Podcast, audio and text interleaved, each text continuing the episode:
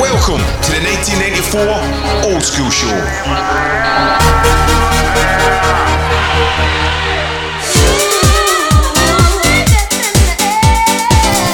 Watch your bass bins, I'm telling you. Back once again like a renegade master. I hope everyone has their tickets for 1994 Sounds of Eden on August the 31st, featuring Shades of Rhythm, Ultrasonic, Bass Generator, Trevor Reilly, Joe Deacon, Malcolm X, and MC Cyclone at the Classic Grand in Glasgow.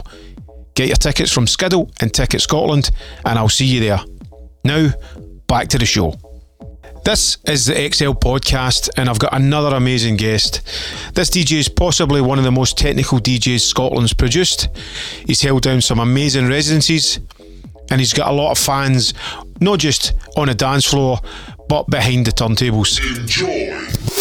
Play the 9-9 number and the people get sick. Welcome to another episode of the XL podcast. My guest this episode, I'll try not serious. No, No, I feel special. It's Mr. Colin Tevendale.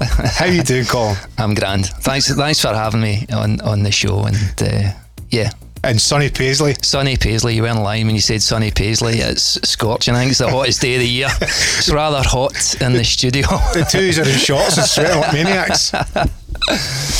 So, aye, as we spoke about, the sort of premise of this uh, wee show is I've just been having a joy just tracking down guys like yourself and, Yeah. and shooting the breeze about a shared love of dance music. yeah. And I, I just really want to ask you, what about your journey and how you got into it? Yeah. Um, obviously, I'd, I've, I feel fortunate. I had a good, probably 14, 15 years. Um, of a DJ career, if you like, full time. So, uh, feel pretty blessed to have lived that um, and been around sort of through the nineties and then the two thousands, early two thousands.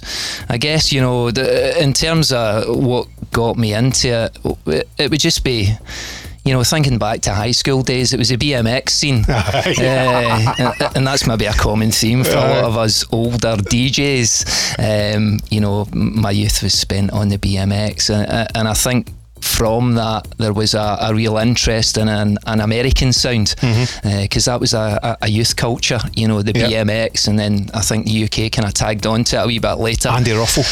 Andy Ruffell's, a legend. Kellogg's Freestyle Championships every Saturday morning. I was up watching it. he, he was with Bob Haro.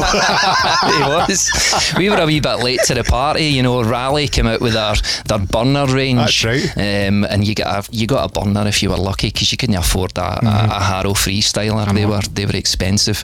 Um, but yeah, getting into BMX and I, I- think that that you know that real interest in American youth culture, bikes, and and you know looking at magazines and there's kids riding empty swimming pools in California.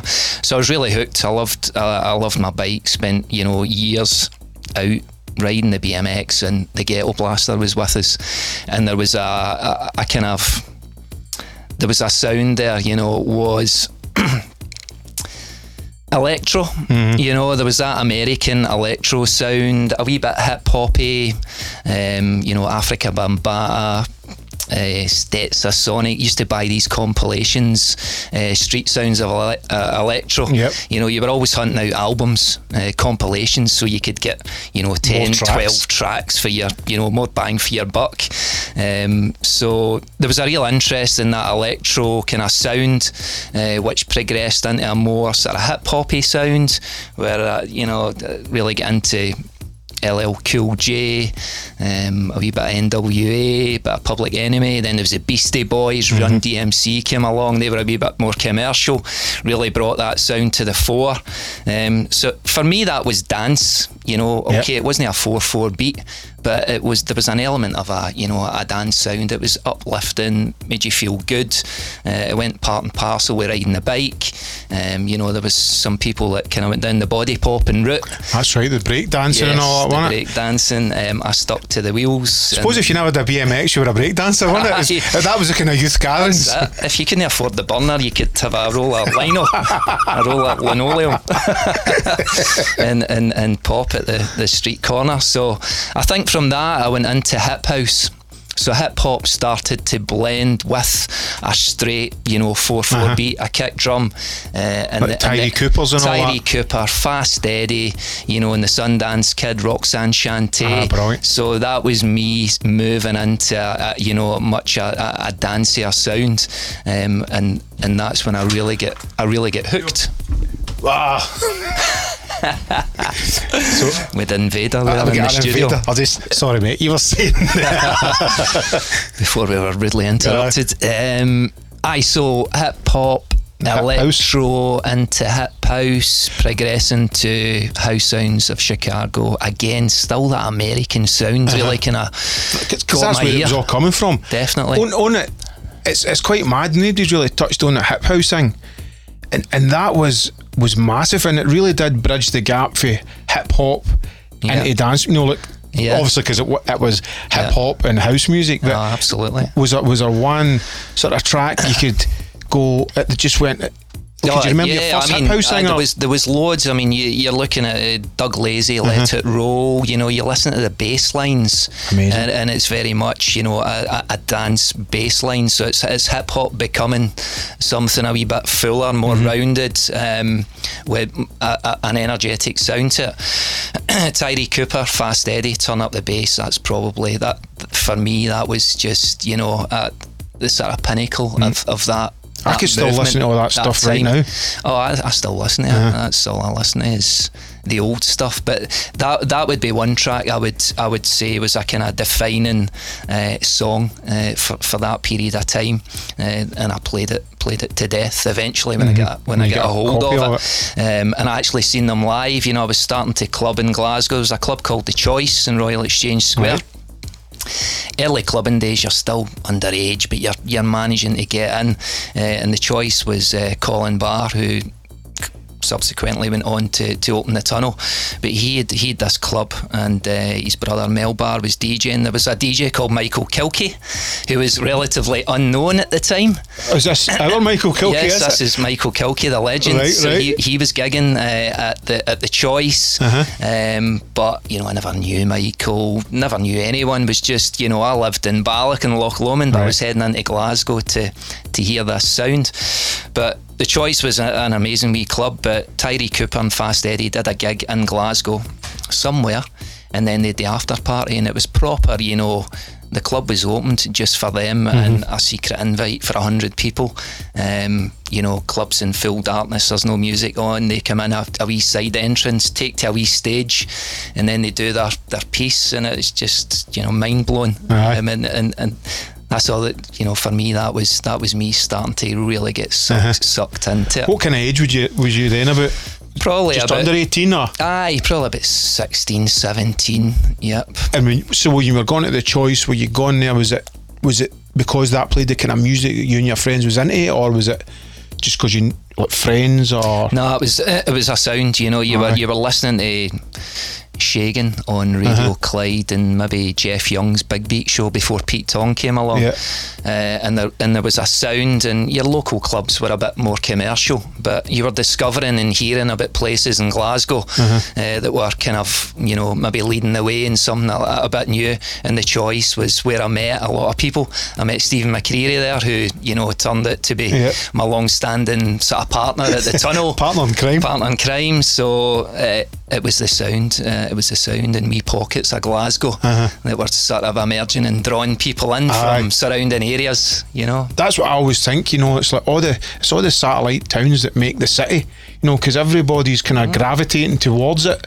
It's not necessarily just people from be it Glasgow, Manchester, Edinburgh. It's everybody for run about. Uh, absolutely. I mean, eh, we wouldn't have a scene if we just talked about, you know, the big cities. Mm-hmm. Um, you know, I remember, you know, going out to Motherwell and going to some of the early street rave parties and just going to some real kind of I wouldn't not say odd places, but it's the satellites, the outliers, you know, and and people are doing their own thing. They don't need to go to Glasgow to put on a big show. They're doing it in their own, Uh-huh. you know, backyard, and you're making the journey. You're hearing about it there's nobody, not everybody had a mobile phone in those days. So again, it was just you know a lot of it was word of mouth, of or mouth, flyers, flyers in in town, or you know on a pillar underneath the flyover at Uh-huh. the M8, you know at the Kingston Bridge. You were look at these flyers. There's Aye. an old dare on, you know, and there's Bob Jeffries and all these, you know, old soul DJs playing a, you know, a, a dance sound. Um, it, it was it was phenomenal. Yeah. All, all these guys like Bob Jeffries, do you think they were because they were maybe like DJ in their era was maybe like seventies with like the soul boy sound? They were maybe like the first kind of working DJs to like gravitate into the dance maybe before sort of maybe our era kind of got into it. I would I would say so. Uh, if I think back to some of those early old days, it was it was Yogi, Bob Jeffries, and you know they're not playing dance as, as we know it now, or we, we you know we we then heard in in the nineties. It was probably they had you know served their time. They were you know experienced it. You know, entertaining a dance floor. They were bringing a, a soulful sound, um, maybe s- slightly dancey if there was a hip hop influence. And and and they were playing these gigs. But the gigs back at back at that uh, in that era it was you know a hip hop tune to a hip house tune to a 4-4 numero uno piano tune and back again it wasn't a specific genre and and I loved that same because here. it was dance music uh, we didn't pigeonhole a Yeah. specific sound or a DJ to as as much as we do now it was just that was the sound anything kind of goes Aye. on the night I miss these days. and then everything gets segregated to different rooms, different tents, do, and they, they do now, and, and, and that's fine if you've got a tech house room and, and, a, and a soulful, you know, jazzy house room. Mm-hmm. that, that's fine now. I accept that, but that's the way it was. Mm-hmm. You know, if you're talking the late eighties, you, you would hear you would hear a real mixed bag throughout the night, and um, there would be and everyone would be up for it. You know, from from start to finish. It wouldn't be on the dance floor for your chosen sound. Yep. Um, it would just be embrace. You know. who was the first DJ? Because I, I don't, you know, I, I kind of know. I'll know. I'll not say who mine was, but I, I remember hearing my first DJ. It was beat mixing. And being totally blown away with that because that. the other DJs that you heard weren't necessarily beat mixing. They might have been key mixing by ear, Mm-hmm. but because of the, the music was varied and the tempo was varied, there wasn't as much mixing as we know it mixing. Yeah. Who was your first kind of DJ that you could remember that you went, what's, what's he doing? It was it was a local a local club in Dumbarton uh, called Akram's Night Spot, and uh, started hanging out there with the hope that I could maybe you know get get a slot because I'd bought decks by this point and I was I was hooked. The resident DJ, a guy named uh, Mike Costa, and he was stringing records together seamless, you know, and and for me that that was another big part of the fascination, uh, the craft of DJing. You know, I, I took that really seriously, Yep. um, just because I, I, I loved that technical aspect of pulling tracks together, thinking about, you know, melting those percussion sort of sections together and finding key matching and you know harmonic kind of movements from one track to the next. So Mike Costa blew me away. But at this time, he's playing Womack and Womack Teardrops, a 12 inch mix. So it's got an extended outro. Uh, and off the back of that will come uh, 10 City will be mixed in. That's the way I love is. It'll be the Steve Silk Hurley mix. So he's went for a, you know, a, a chart track to a house track. Then he would go out of that into Deacon Blue, Real Gone Kid. But again, he'd have the 12 inch mix with the extended intro, Yeah. and he was stringing them together like nobody's business, and it, and it blew me away. You're going, It is a mega mix or is he? Aye, yeah, was. but I could see he was doing it live. Uh-huh. He had the Formula Sound mixer, two 1210s. And, and, and I was I was fascinated. I was trying to talk to him, and he, he was it was a ha- it was hard work. Mm-hmm. He's like beat it. I mean, but that's the thing, innit? Back then, there's, there's no like any internet or anything. You had to really fight tooth and nail to find, you know, guys who could, or girls, whatever, who could do it.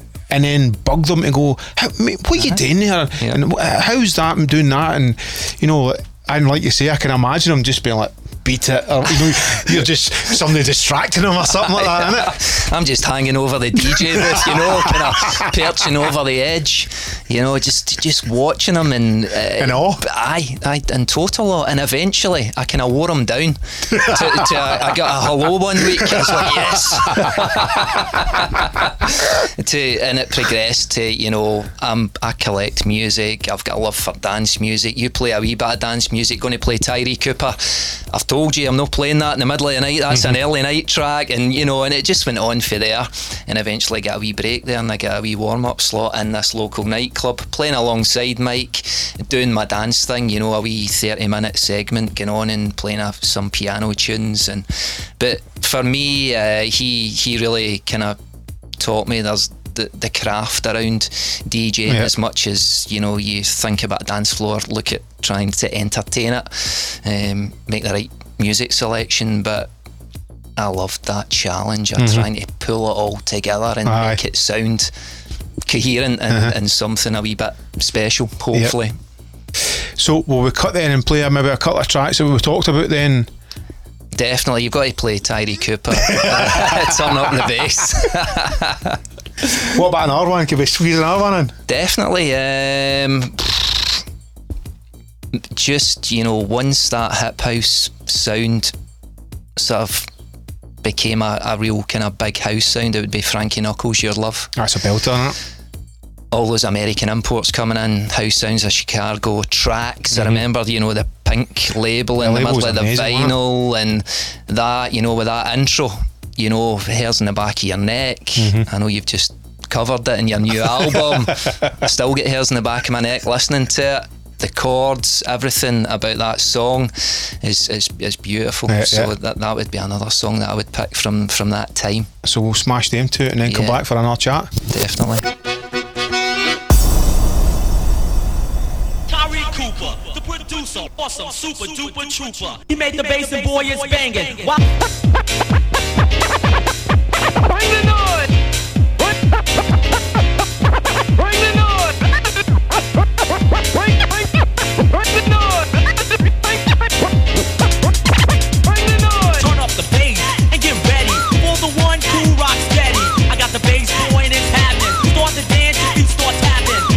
Let's do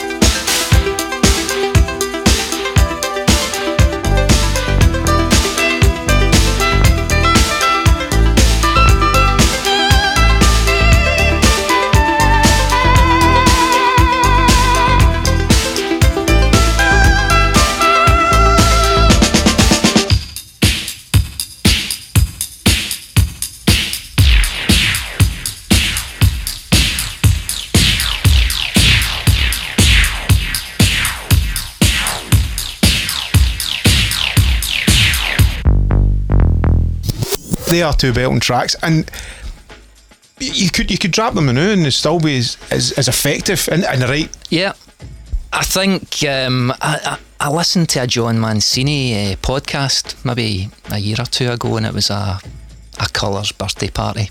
You know, recent maybe two three years ago, and uh, and his set's full of classics. It's great, and there's turn up the bass. Right. It's in there, and I thought, great. You know, he must have. It must have grabbed his Grabbed well. uh, uh, attention the, the same way it, it did to me, and he slotted it in amongst all the, the house tracks. So it was great. Frankie Knuckles, Your Love. I think you could just you play that anytime, anywhere. That's that's one of those one of those. Mm-hmm. It's just amazing, isn't it? it's, It's timeless, um, and uh, yeah. What can you say? the uh, one of the DJs that you mentioned earlier, I think I was at a night. At, I think it was maybe a colours event, SWG3, and Bob Jeffries was playing, and his set was full of hip house and things like Back by Dope Demand and Oh, King Bee. King Bee Yeah, and all these yeah, kind of things. Yeah. Just one after the other, Yeah. and I was just thinking, that's you know, that's that's mega, you know. Like, I, and I hadn't, I've not really spoke to or heard his set in years and years. And actually, my auntie was was a friend of his and used to go clubbing with him. That's kind of how I knew who he was. But it was just great to hear him play. Just like Yeah. I suppose going back, it's easier now because you can just pick all your favourites. But when you're in the moment, then it's harder to, Yeah, you know. Yeah, like- you're working a crowd. Aye, you're like put them all yeah, together and- yeah, yeah. But aye, on on reflection, you're going classic, classic. Aye. I remember that. Um, but aye, it's always nice to look back. There's there's things that then bring back the memories. uh, Aye, that's it. I mean- in, in the moments in time. like we're then just talking now about you know how you go into things and everything As as you're collecting music you know you're obviously what you you holding doing a part-time job a day job or something where you Aye, get because music's so, not cheap back then no, is it No, so I, I was at a school in, in, in Cardaft, you know, into my cars and Get an apprenticeship to serve my time as a car mechanic. Aye. So I'm serving my good time. an apprentice I know, I know. So I was the apprentice. To fall back on. I was the, uh, I was the YTS. you remember that? I was a YTS. A lot of YTS lis- as listeners will say, "What's YTS?" Youth It was a training youth, It was a scheme. youth training scheme, and um, so I was serving my time as a car mechanic, but you know, decks in the house, hooked on music, mixing at night, getting wee warm up slots, doing my own parties with friends in strange places, wee Mm-hmm. barns, disused, you know. Houses around Balloch, old stately homes, things like that. Do, doing our wee gigs, but um, did you have your own your own wee sound system as well or was, Uh, it, was you taking your decks to the Aye, we would take our decks. We would we would do our own own thing essentially. So I had a job, but I was out every weekend. You lived for the weekend. Mhm. You know, twenty eight pounds fifty a week, I believe we were paid. But we were out Thursday, Friday, Saturday, Sunday. How how, did it, that how did it stretch? and you managed to buy maybe a Y cardigan, or you know, a pair of stay press, whatever it was. so you done all and right a couple of records and a, couple, and a couple of records, and they weren't cheap. I know. But I was building a record collection, and interesting you ask about record collections, just came back to me. So I'm getting the break in Akram's night spot, and I'm starting to build a record collection up, and I'm keeping it in there because I'm going in there one day a week when I should be at Clydebank College. Right. So as to practice in the system in the club and stuff like Exactly. So I'm serving my time in the, the, the wee garage. I'm a mechanic, but on a Wednesday I'm supposed to go to Clydebank College to do the classroom piece. Mm-hmm. But I'm going into Akram's nightclub when the cleaners are in. Practicing and spending all day, and I managed to get away with that for a few months before the garage Mm-hmm. Before found out I wasn't going to college. So my records were in there, and I had crates, and I had probably two, three hundred records in there. And uh, unfortunately, the the club went on fire. well no danger Yeah. So the club burnt down, and it was a you know it was a shock to the to the local area. You know, this place had been around for you know 15, 20 years, and uh, my records were in there. So it was back to back to the start. how much you talking about there I mean that's hundreds, hundreds, Aye, aye. And, and I'm talking about all those original American Yep. imports, going to 23rd Jesus. Precinct every weekend, buying them, building a collection, six, seven ninety nine, a 12 inch. Everything, all the classics, all the original pressings, all gone, melted, buckled, in the ashes. Uh-huh. So I starts again, back up to 23rd Precinct, starting to build up a, you know, a record collection and trying to get some gigs as well Mm-hmm. because now the, the local club is is finished. Um, But anyway, started to build a collection, and of course, a collection becomes. It, it just grows arms and legs because I end up getting a job in 23rd Precinct. How does that come about? so, Did Billy as a YTS? aye, and he never paid me 28.50. the 2250.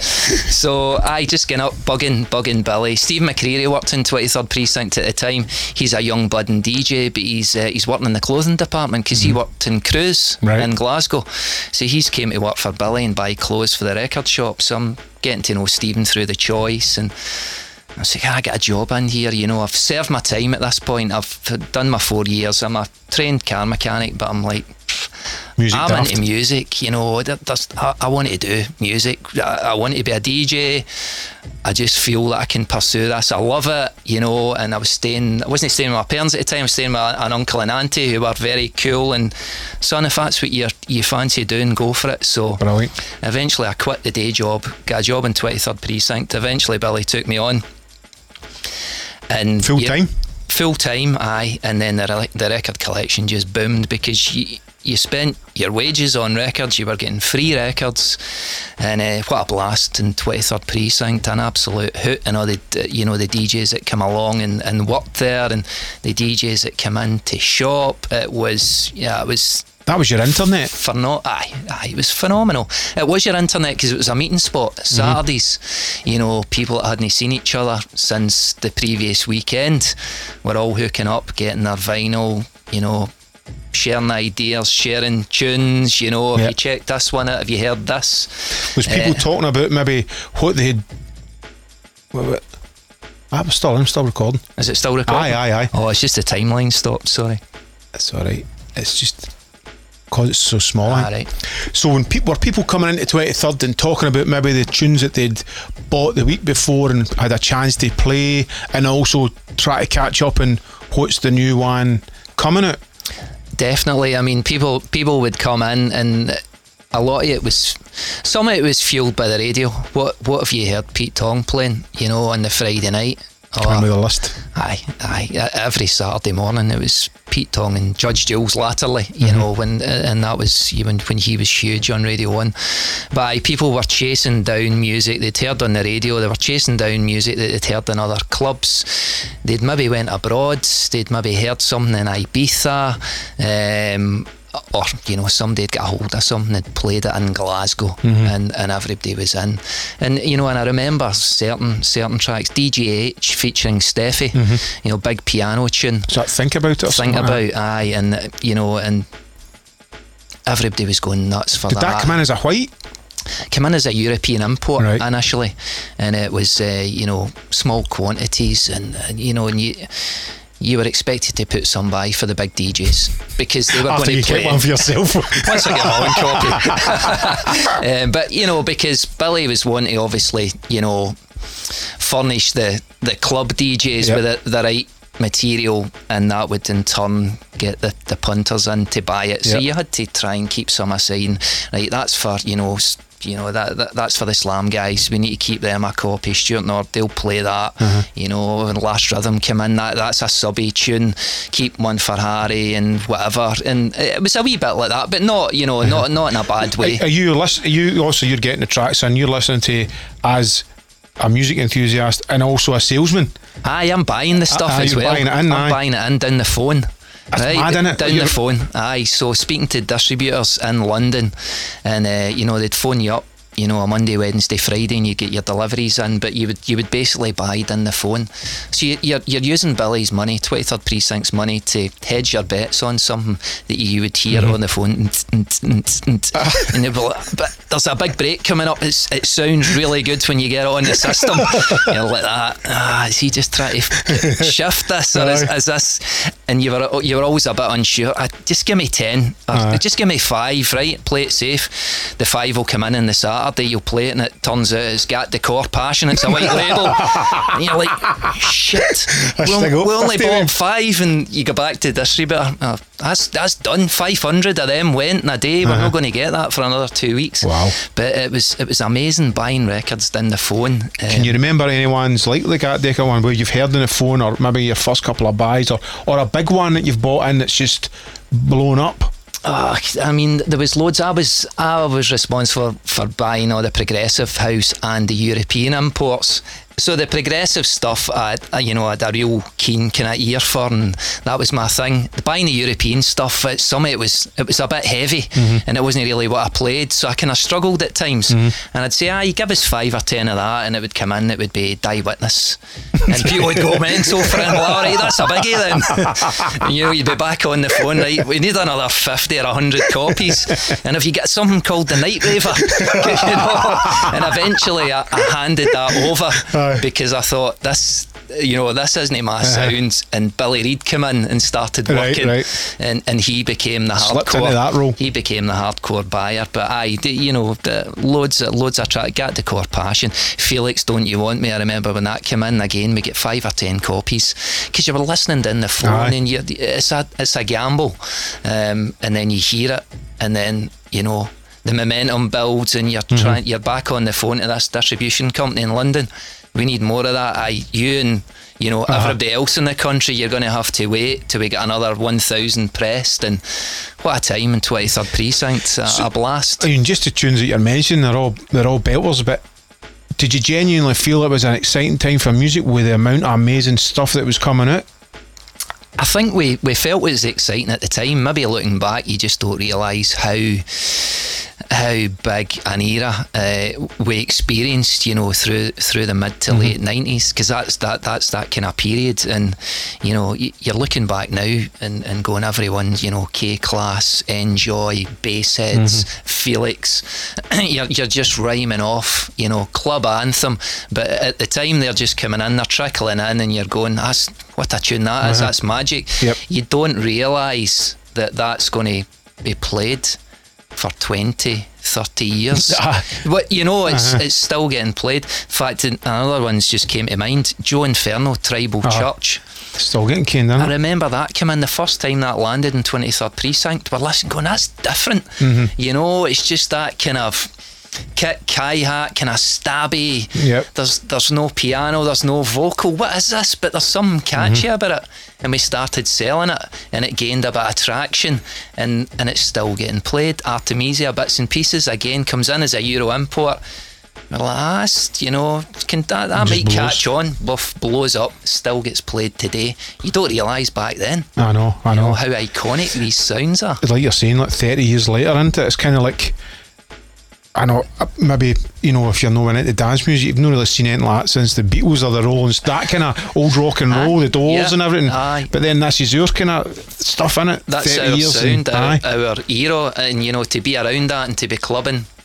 If you're, you know, you're young teens, you're twenty something, to, to to land around that time, early nineties, late nineties, you know that that ten years for me was was a golden era Mm-hmm. uh, where dance starts to dominate the charts and becomes a mainstream sound, uh, becomes a sound of literally every nightclub across the country, um, and and you're in the thick of it, you're part of it, and, Mm-hmm. and you were there as well doing your thing.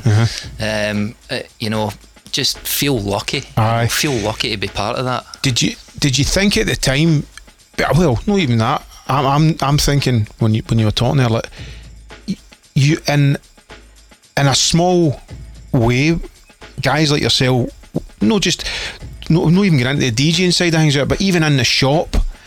Like just getting these tracks, I give me ten in and getting them to the key DJs. You are playing quite an important role for getting those tracks to the DJs that then and playing it yourself and then get going to the club and it blowing up.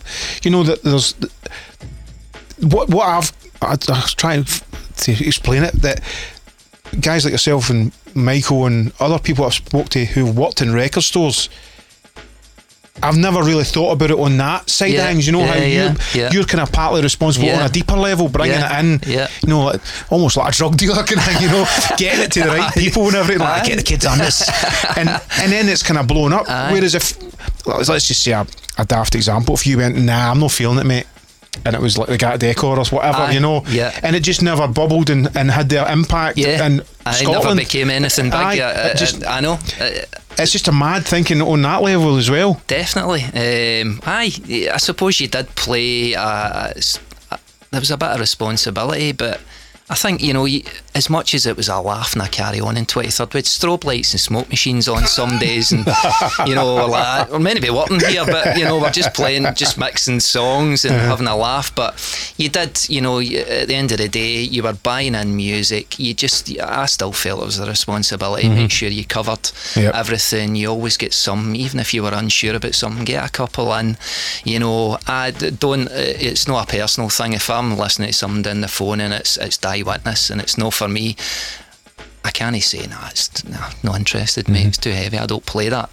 My job is to get the music into twenty third and and try and find, you know, There'll be some kid wanting the Die Witness Aye, track or aye, whatever it is, it? exactly. So, aye, I suppose we were partly responsible, but um, uh, aye, in, in, in a way, making sure that um, we were furnished with our goods for, for Friday and Saturday night, Mm-hmm. Aye. and uh, we had all the big tunes. So, would you say once you sort of get in with the twenty third and you were, you know, you're buying in tunes, your your record collection's grown back up again?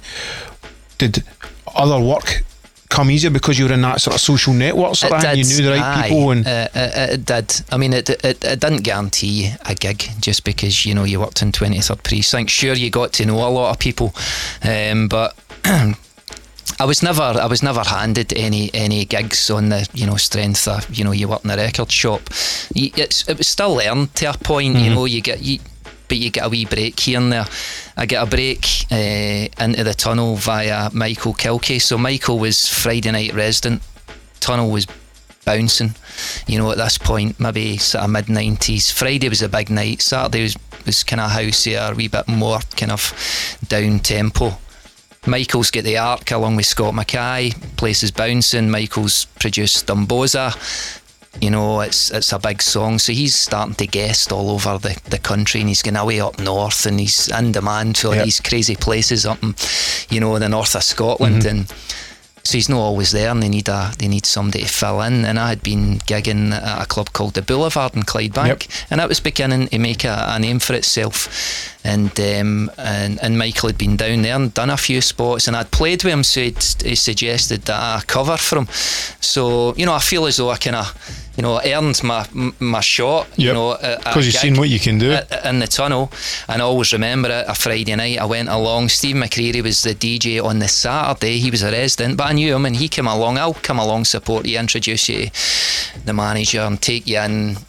Played played uh, the Friday night. Did the guest spot. I always remember some of the tracks. Played Glam Hell's Party. Um, finished my set off. Had just got a copy of Open Up, Leftfield, Oh, and John. Lydon. Yeah. I just got that. Thought this is mind blowing. You know, you get John Lydon.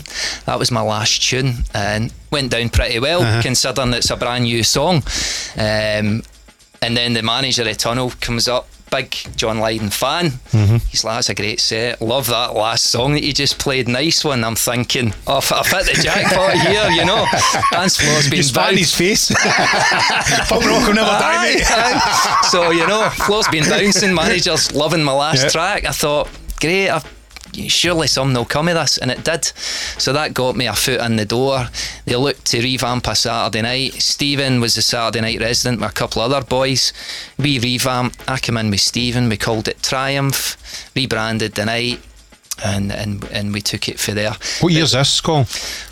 probably 96 I would say mm-hmm. 95 96 and for the first couple of years Triumph lived in the Ark's shadow Michaels and, and Scott were doing the arc and Simon Foy and it was it was the, the night. But the pendulum swung. Mm-hmm. I think as, as time went on and then we started to get a bit of attention. And I think it was really when the progressive sound and the trancier sound started to become a real like, you know, amongst the clubbers. And I was veering down this melodic kind of trancier kind of route. Stephen was going for a, a houseier sound to a more proggy sound. And it, it, it really married up really well for a nice Aye, flow aye, through aye. the night. Um, and maybe by 97, 98, we started seeing the big crowds. By 99, you know, trance is really starting to, you know, be the dominant sound. It's what I was kind of known for. And, you know, we're getting a thousand plus people every Saturday night, and, and our night really, you know, took off. And phenomenal guests from all over the world. You know, I'm still buying a wee bit of music for 23rd at this point, um, and, and making a lot of great connections in Europe and, and getting to know people uh, getting to know Ferry Corsten, System F before it's out, Mm-hmm. you know, and, and bringing him over to gig. Think, knowing his tune's going to explode, and Just believing in him as an Aye, artist. totally. You know, heard, heard that song for the first. I can tell the story of the song if you want. System F out the blue, as you know, iconic trance tune. Um, I'm doing a bit of A and R for Wonderboy Records, just scouting for tracks, European songs that they would sign. They were part of Universal. How did the, how did the scouting come about? Just through 23rd because I was buying and I was making lots of good connections. So I was tipping them off about some songs, tipped them off a bit. Alena turned it around. And they were like, "Yep, we like that," and they actually signed that, and they got the Space Brothers to re- rewrite a second verse and chorus. So Alena turned it around, became you know a bigger hook because Space Brothers added a, a new piece to it. So I had a, a great relationship with Wonderboy Records um, and a guy called Pete Lyons who headed up uh, that label. And he was saying to me, "We've got some stuff coming through. We've got this guy Red Jerry and we've got um, Matt Darey doing some Wow. stuff." And I'm like, "Send me," it." and it was like uh, Wizards of the Sonic, you know. And I'm like, and I'm playing it off DAT in Oh, nightclubs, you know, because it's not even pressed yet. And I'm taking a portable DAT machine because I'm I've got to play this. And the same thing happened with System F, Wonderboy Records. Pete Lyons says to me, I've got a track by a kid in Amsterdam, System F out the blue, I'll send you the DAT. It's mind blowing. I'm like, you're right, I'm playing this. When are we getting this pressed? He doesn't even get to press it because FFRR, Pete Tong's label, just go in and sign it straight for Wonderboy. Wonderboy crazy money. don't even need to put one piece of vinyl in. Mm-hmm. It's signed over. So I, I'm out playing System F out the blue off a DAT. You know, you've only got playing pause and you're trying to time it to Mm-hmm. mix in with the, the track you're playing. And sometimes it was a car crash, but you didn't care. because you just wanted to play. I play just wanted track. to play it, and I remember playing it, and people going, "What is that?" The, What? the first time you played it First time I played at it, Triumph. played it at the Boulevard Right. one night, Sunday night. Myself and Trevor Reilly had built this Sunday night in the going- Bully. aye. It was phenomenal, and I played it off a dat, and and you know people are uh, come up to the DJ box. What is this song? Because it was just so powerful, Mm-hmm. different. Um, and at that point, I thought, got to get this guy over to DJ. So eventually, I, I get a phone number for Ferry Corsten. Phoned him. Hello, it's Ferry. Um, tell him who I am. Resident DJ at the Tunnel Club. Been playing your track. Um, love it. It's, it's huge, as you know. No agents, just talking to him direct. Talking to him direct, He's sat in his studio and I'm saying, I'd like to get you across to Glasgow. We've got a club called The Tunnel, we've got a thousand people on a Saturday night. I'm playing all this stuff that sounds like System F out the blue. I'd love you to come and play, but can you send me a mix first? Because I didn't want to Aye, take aye, the gamble um, of the club paying flights, etc. So Ferry Corsten sends me a CD. He's like, "Do you guys have mayonnaise?"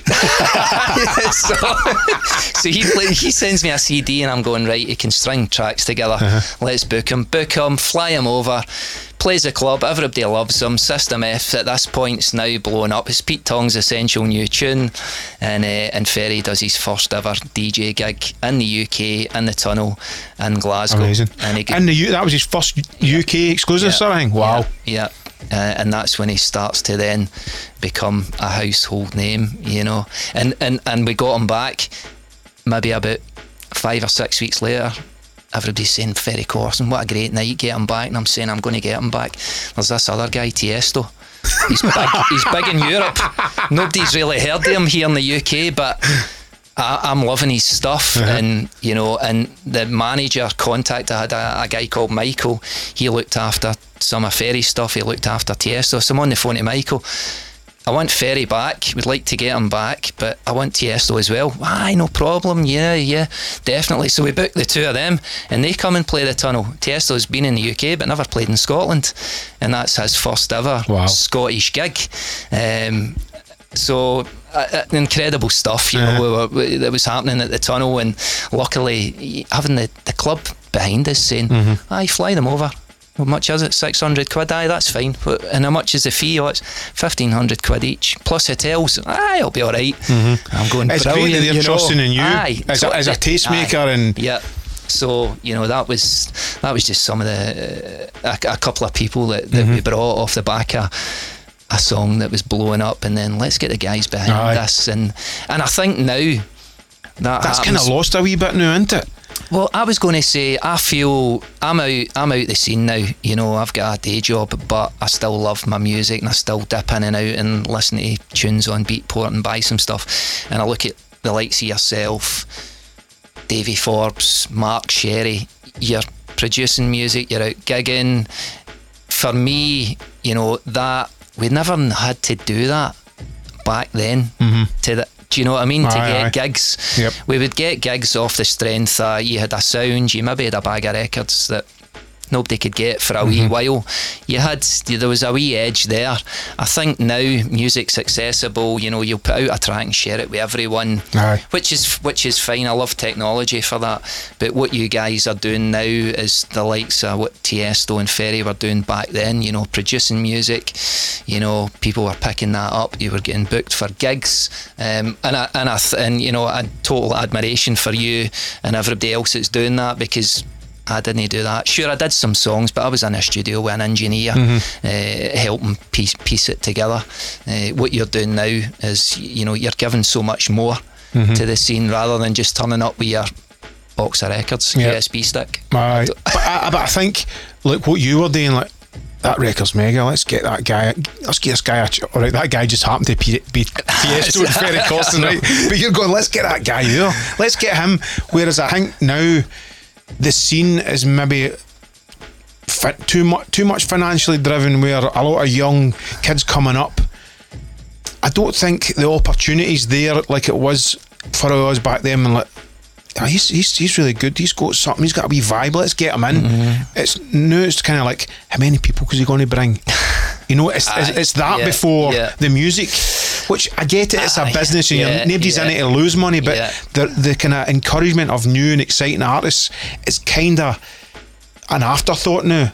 I think anyway. Yeah, no, I, I, I could I can understand that mm-hmm. might be the case now because you've not got nightclubs where huge main rooms, a thousand people paying ten pound a head, you know, and you could bring a different guest DJ every week, and they could be forgiven one week because somebody wasn't that great, but they'd still be there the next week because the residents were strong, and maybe now the you know the economics don't work like that. You, you as you say, you need to know somebody's going to bring. X amount of people. We need to make sure it works. That there's a, an element of risk now. Uh, back then, there, it was less of a risk because the club knew they would have a thousand pairs or five hundred pairs every week, or or less, and they could afford to to give somebody a, a, a break. Aye, aye. Um, but I think now that's probably tougher. Shall, now. shall we cut and play a couple of the tracks that you're mentioned and then come back for our Aye, chat? Aye. I mean. I think you should probably.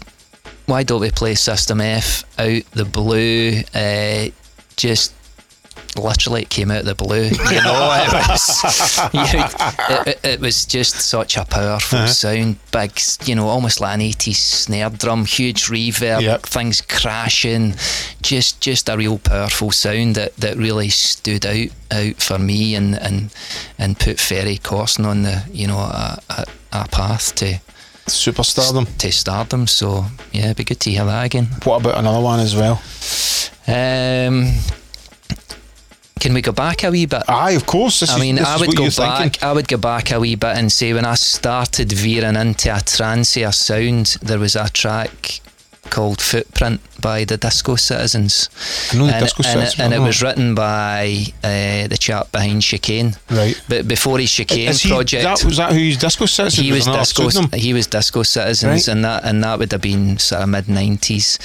and uh, you know, it's that melodic, repetitive journey. You know, eight minutes long, no vocals. You really just kind of got on board, and Mm-hmm. uh, and and for me, that was kind of what I'm I'm veering towards this sound. Mm-hmm. You know, this this melodic, uplifting. Less vocal, Yeah. more hooky, you know, emotional. Uh-huh. Um, and Footprint was was a song for me that kind of kicked that off. I look forward to hear that. I, I don't. I, maybe I'll know when I hear it. But was it one of the ones I would know if I heard it, or is it? I think you would. Aye. I think you would. I never knew he was Disco Citizens. Aye. I, I met him at a. Is it Nick Nick's Bridlewaite Aye, or something something? like that, I don't know why I say his surname because I'll get it wrong. and and I'm I'm a real sort of choo choo when it comes to like samples and all this kind of stuff. And I was talking to him, he was a nice enough guy, and I was like, "What's the one? Dun, dun, dun, offshore." or Aye, yeah. And I was like, "That's." Uh, I, I even knew that it was a.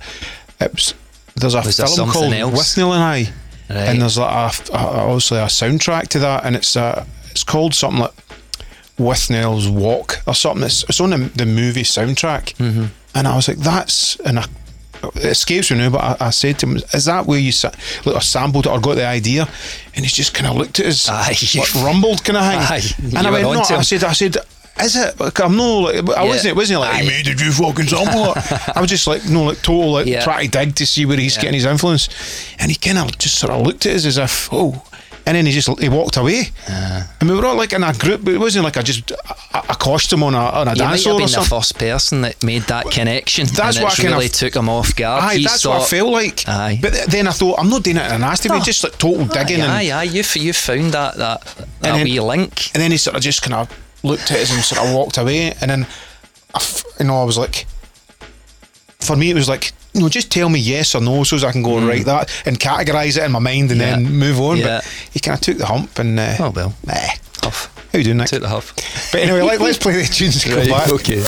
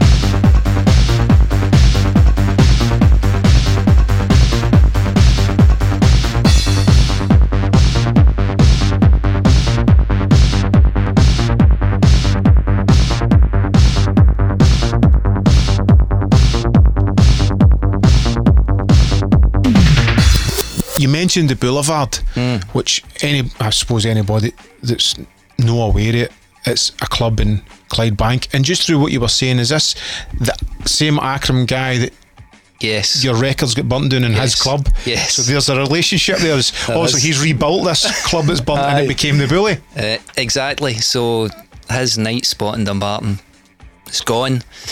Uh, he takes on well for a wee while, but eventually he regains, you know, uh, a, a bit of health and strength and, and gets back in business and buys the Boulevard. Says, I need to pay Colin back for his records. I melt And, uh, but funnily enough, never never uh, took me on as a as a resident from from day one. Right. Opened the boulevard, was going for something a wee bit commercial.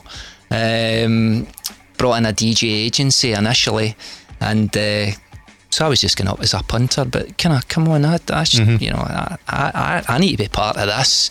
Are you- Surely, Are you you got the tunnel residency at this time, or is this no, before? still no, pre-tunnel, still you know gigging, doing wee parties with my, mates, local you know local um, you know community centres Mm-hmm. and things like that. Been trying to put on some some nights, good nights, but so kind of kind of edging in, and Stevie Kerr's resident uh, on the on the Sunday night. Joe Deacon's up there playing, but they're not playing a big uh, house sound. It's something probably a wee bit more commercial, but at that point, you know, dance is, is really starting to to dominate. And, What kind of year, Colin? I would say maybe 94, 95. Mm-hmm. And, and I think Akram's thinking, you know, we need to bring in people from maybe Glasgow and surrounding areas. DJs have, like you say, I've got a following. Mm-hmm. And uh, so I guess get the foot in the door and starts playing at the Boulevard on a maybe a Friday or a Saturday night, trying to play a mixed bag of music, commercial, but really want to do my dance thing. But I get to do it eventually in the Sunday night. Sunday night becomes Your night. the dance night for whatever reason. You know, probably the worst night because everybody's got work. But Sunday night becomes the big night. I'm doing it with Stevie Kerr. Stevie Kerr leaves for a, a rival club at the bottom of Clydebank Ah, all right. and uh, Trevor comes in, and uh, but then we take it to another level. So I'm working with Trevor Reilly. Nobody really knows who I am, but they do now, thanks to Trevor Reilly, because Trevor's brilliant on the mic. You know, big supporter of what I'm mm-hmm. doing, and I think you know people get to know me through the bully through. Playing with guys like Trevor, who use a mic, could tell Aye, people aye. who's actually who's never, actually on. You would never go near a Nah, mic. or- never, never used a mic. Uh, you know, last orders at the bar. talking. last orders at the bar. no, I I avoided that. So Trevor comes in Sunday night, really starts to to um, lift, you know, lift off, and there's people coming for the Central Belt, you know, up up the, the East Coast. People Mm-hmm. travelling for everywhere for a Sunday night because we're playing a sound again. Yeah. That's you know, you're maybe getting uh, in the in the town on a Saturday night, and you're getting that crew coming in the Sunday because there's nothing happening in Glasgow on the Sunday, and you're maybe getting people for Kirkcaldy, Falkirk, you know, whole Fife area coming for Ayrshire coming up because there's nothing around on a Sunday night doing the dance Yep. thing. So we've we've got the bully rocking uh, on a Sunday night, tremendous. Um, and then the tunnel follows, and and off the back of those two clubs, I start to do a wee bit of music production, start to get the guest spots, and things really start to uh, kind of boom uh, uh, from there. Was it at the was it at Boulevard when you kind of thought to yourself, I'm a DJ. This, you know, but you know that way. It's that kind of thing. You, you're work. You're constantly Yeah. always try to do it, and then you know it comes together. You're playing the music you want to play. Oh, So you're doing the jitterbug. A talking sorry, phone. Sorry, sorry. Uh, is it you know like because you're, you're, you're working solid. You're, you're you're getting the music. Then maybe you're no getting the, the nights that you want to play that music. But then d- did it all come together at the Boulevard? And you've went. This is what I, I'm a DJ. This is what I want to do here. You know, I'm, I'm finally doing it. Aye, I mean, I don't know if there was a, a, a time and a point in time where I went, I'm a, you know, I'm a DJ. I think I don't mean like stomping folk in the street. But hey, I'm a DJ. I mean, just like you felt, Aye. I'm, I'm, I'm doing what I want to do here. I, th- I, I think I just uh, that was not. I just uh, it progressed. It really progressed for getting you know the warm up slots to being in the bully every Saturday or Sunday night, getting the tunnel residency, and then going. Do you know what? There's a. I'm making a living here. You know, I'm working Friday, Saturday night. I'm able to you know pay my bills. You know.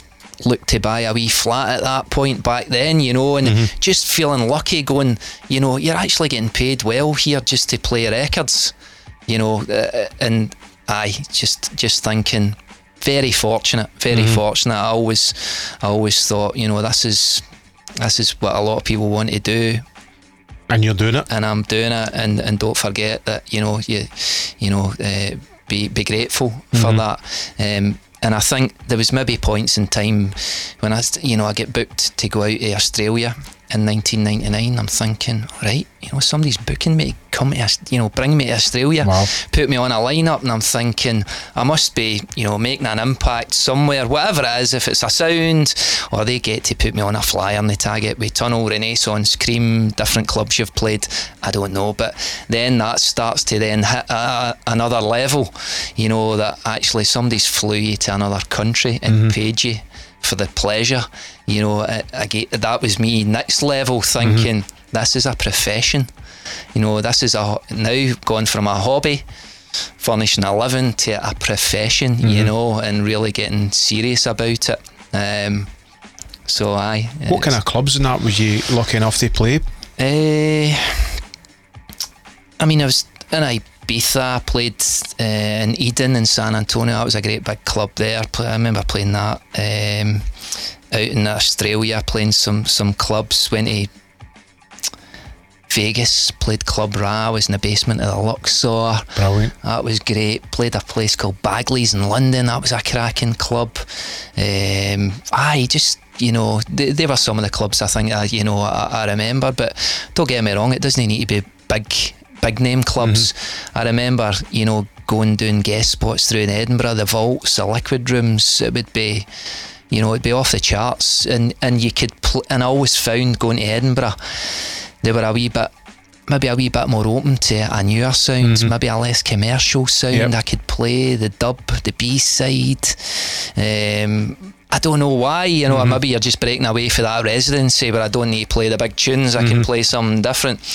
Um, so I uh, all over. Um, and I remember being in Australia in 1999 to to play some of these festivals, almost like a homelands in Australia, uh, and played uh, the, one of those clubs actually home in Sydney, Syd- um, near the Opera House. Uh, stunning club. Got to play there, and um, and I got a phone call for DJ Magazine, and that was that was that was another moment of uh, you're in the top 100 DJs. Wow. I'm like, wow, really? You're number 88.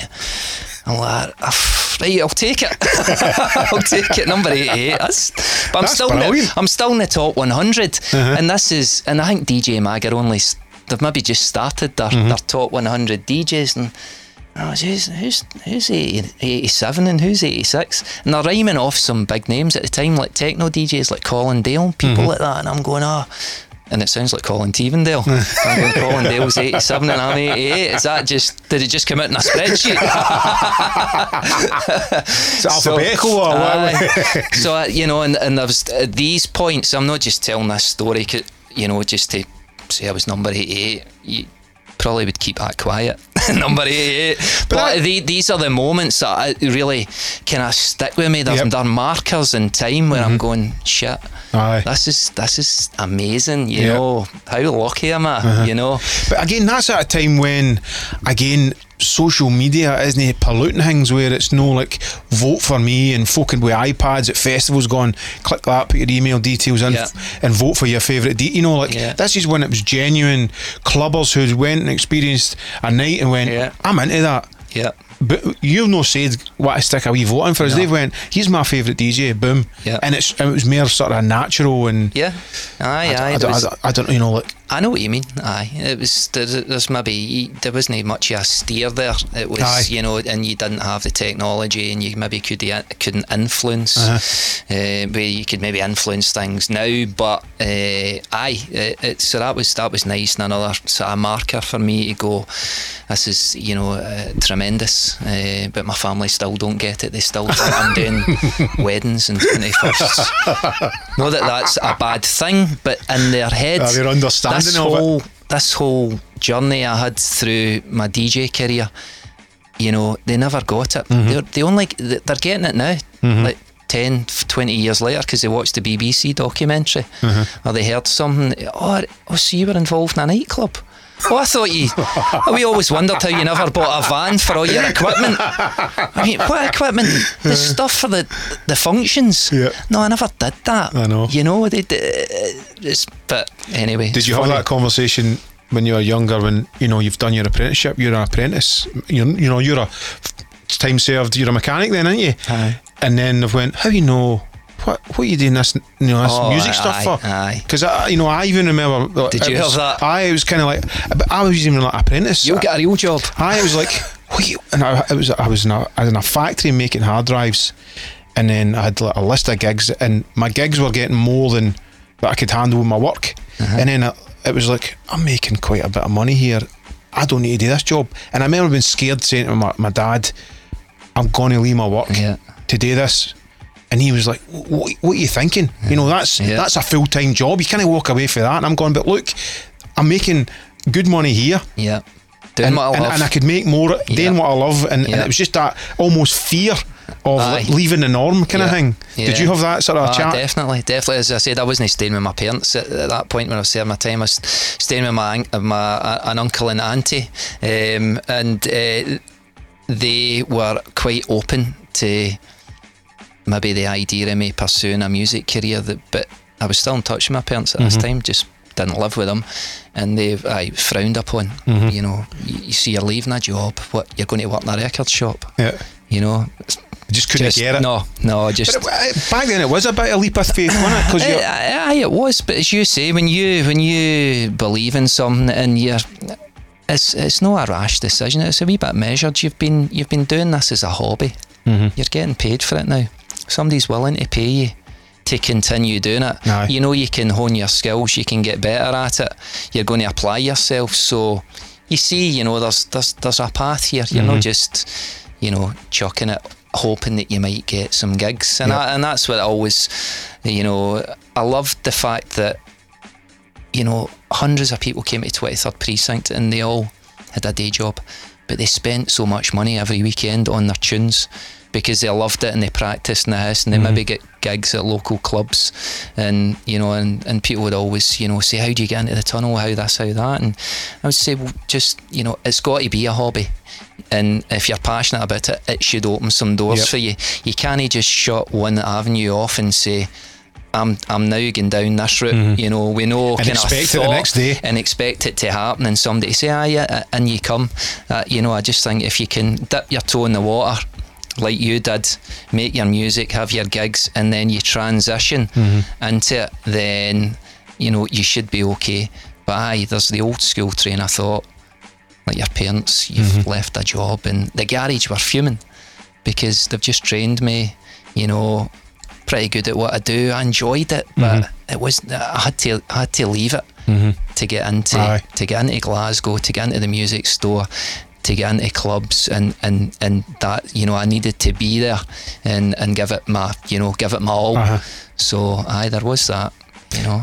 are you spending like you know how like any you know I, I view the turntables as, as an instrument it, it really is isn't it it's an Yeah. art form Yes. are you spending every spare minute on mix working on mixes It- I did. Aye, I was quite uh, because I said earlier I was fascinated by the art of beat mixing. Mm-hmm. So aye, I spent hours. Uh, you've been mixing in And key by ear aye, by aye, no, no, no musical, but just yeah, exactly, just picking things up, just stringing things together. Maybe taking twenty songs and and playing a bit for hours on end, trying to find a nice flow and, and thinking about a set and not having something too regimented for the Saturday night, but thinking about a set. I've done that for years. You know, I, I was still, I was getting into the tunnel. You know, the latter years, 2000, 2001, I would still be through the week thinking about what I'm playing, trying to string some tunes together, have a wee batch saying they're going to be the one till two o'clock mm-hmm. hour. And I'm you know and I've got I- I've got an idea of how I'm going to piece this together because like you say turntable is an instrument. Two of them with a mixer. If you think about what you're doing you can you can do something different mm-hmm. for somebody else with the same bag of records. Aye aye exactly. You can you know so absolutely. How did you plan your your mixes, would you know your first tune of the night? Or are you very much going in with uh, your bags and then you're kind of you're just sizing up the night? Uh, a wee bit, but I, I would have something in the back of my Mm-hmm. in my back pocket. Aye, I'd be I'd be saying right, you know, maybe there's a Fragma track, or you know, I'm just using that as an example. That is, you know, it's got a nice tempo. It's got a, uh, there's a softness to it. It's a lot of pads and chords, and uh, that'll be a nice way in. And then we'll move we'll move to the System Fs, you know, towards the end of the set. So I always in the back of my head thinking punters have paid to be entertained. First and foremost, I'm not here to educate them and just play them a bag of new tunes, but I've got some new music here. I've got some tracks that you already know. And, I, and, and that was a challenge. How am I mm-hmm. going to piece this together so I can play a couple of new things and keep them on the dance floor, get that dance floor rammed. You've got them, you know, almost in the palm of your hand, and then drop the new track. Mm-hmm. And if it works, brilliant. If it doesn't work, damage limitation, you can follow it up. You know, you're not starting out with a half empty mm-hmm. dance floor. So always reading the crowd, looking at the floor. How does it feel right now in the club? Do we feel energy? Does it feel a bit mm-hmm. flat? Just always thinking and I in the back of my mind what's coming, what's coming next. Never never really one for just a bag of records and let's see what happens on the mm-hmm. night. Bit more planned than that. Aye. Was there any sort of tracks that you felt you broke, or m- maybe won the instant at any of your residencies that maybe took a good few planes? You know, Aye, there was that you were adamant. This is you. You will like this. This is going to be big. My mate Ferry sent me this. just you wait. there was there was a few. Aye, you think this is a slow burner. There's something here. I'm going to keep mm-hmm. playing it, and eventually, sometimes it would take somebody like Judge Jules to play it. Then and you've been smashing it for weeks Aye, and, before. and, and everybody would, if you got that song that Jules played on Friday night, oh, that's right, I've been playing for the last eight weeks. Aye, I'll play it for you.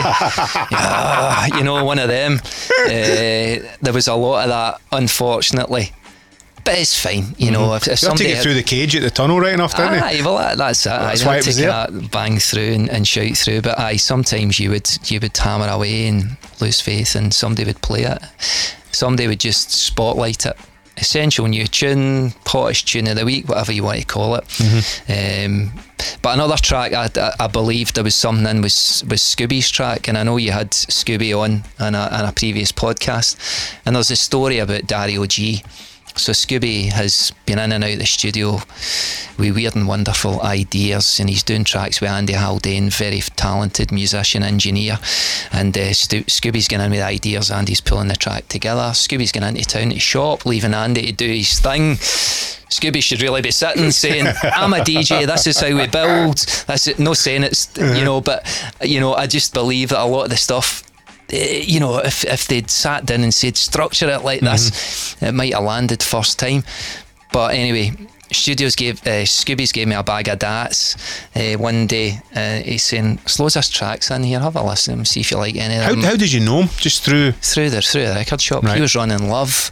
He's coming in. He's selling tickets. He's coming in to collect his dough. You know, he's getting his money at the end of the month for the raves that he was running. So, and he's you know he's a, a colourful character.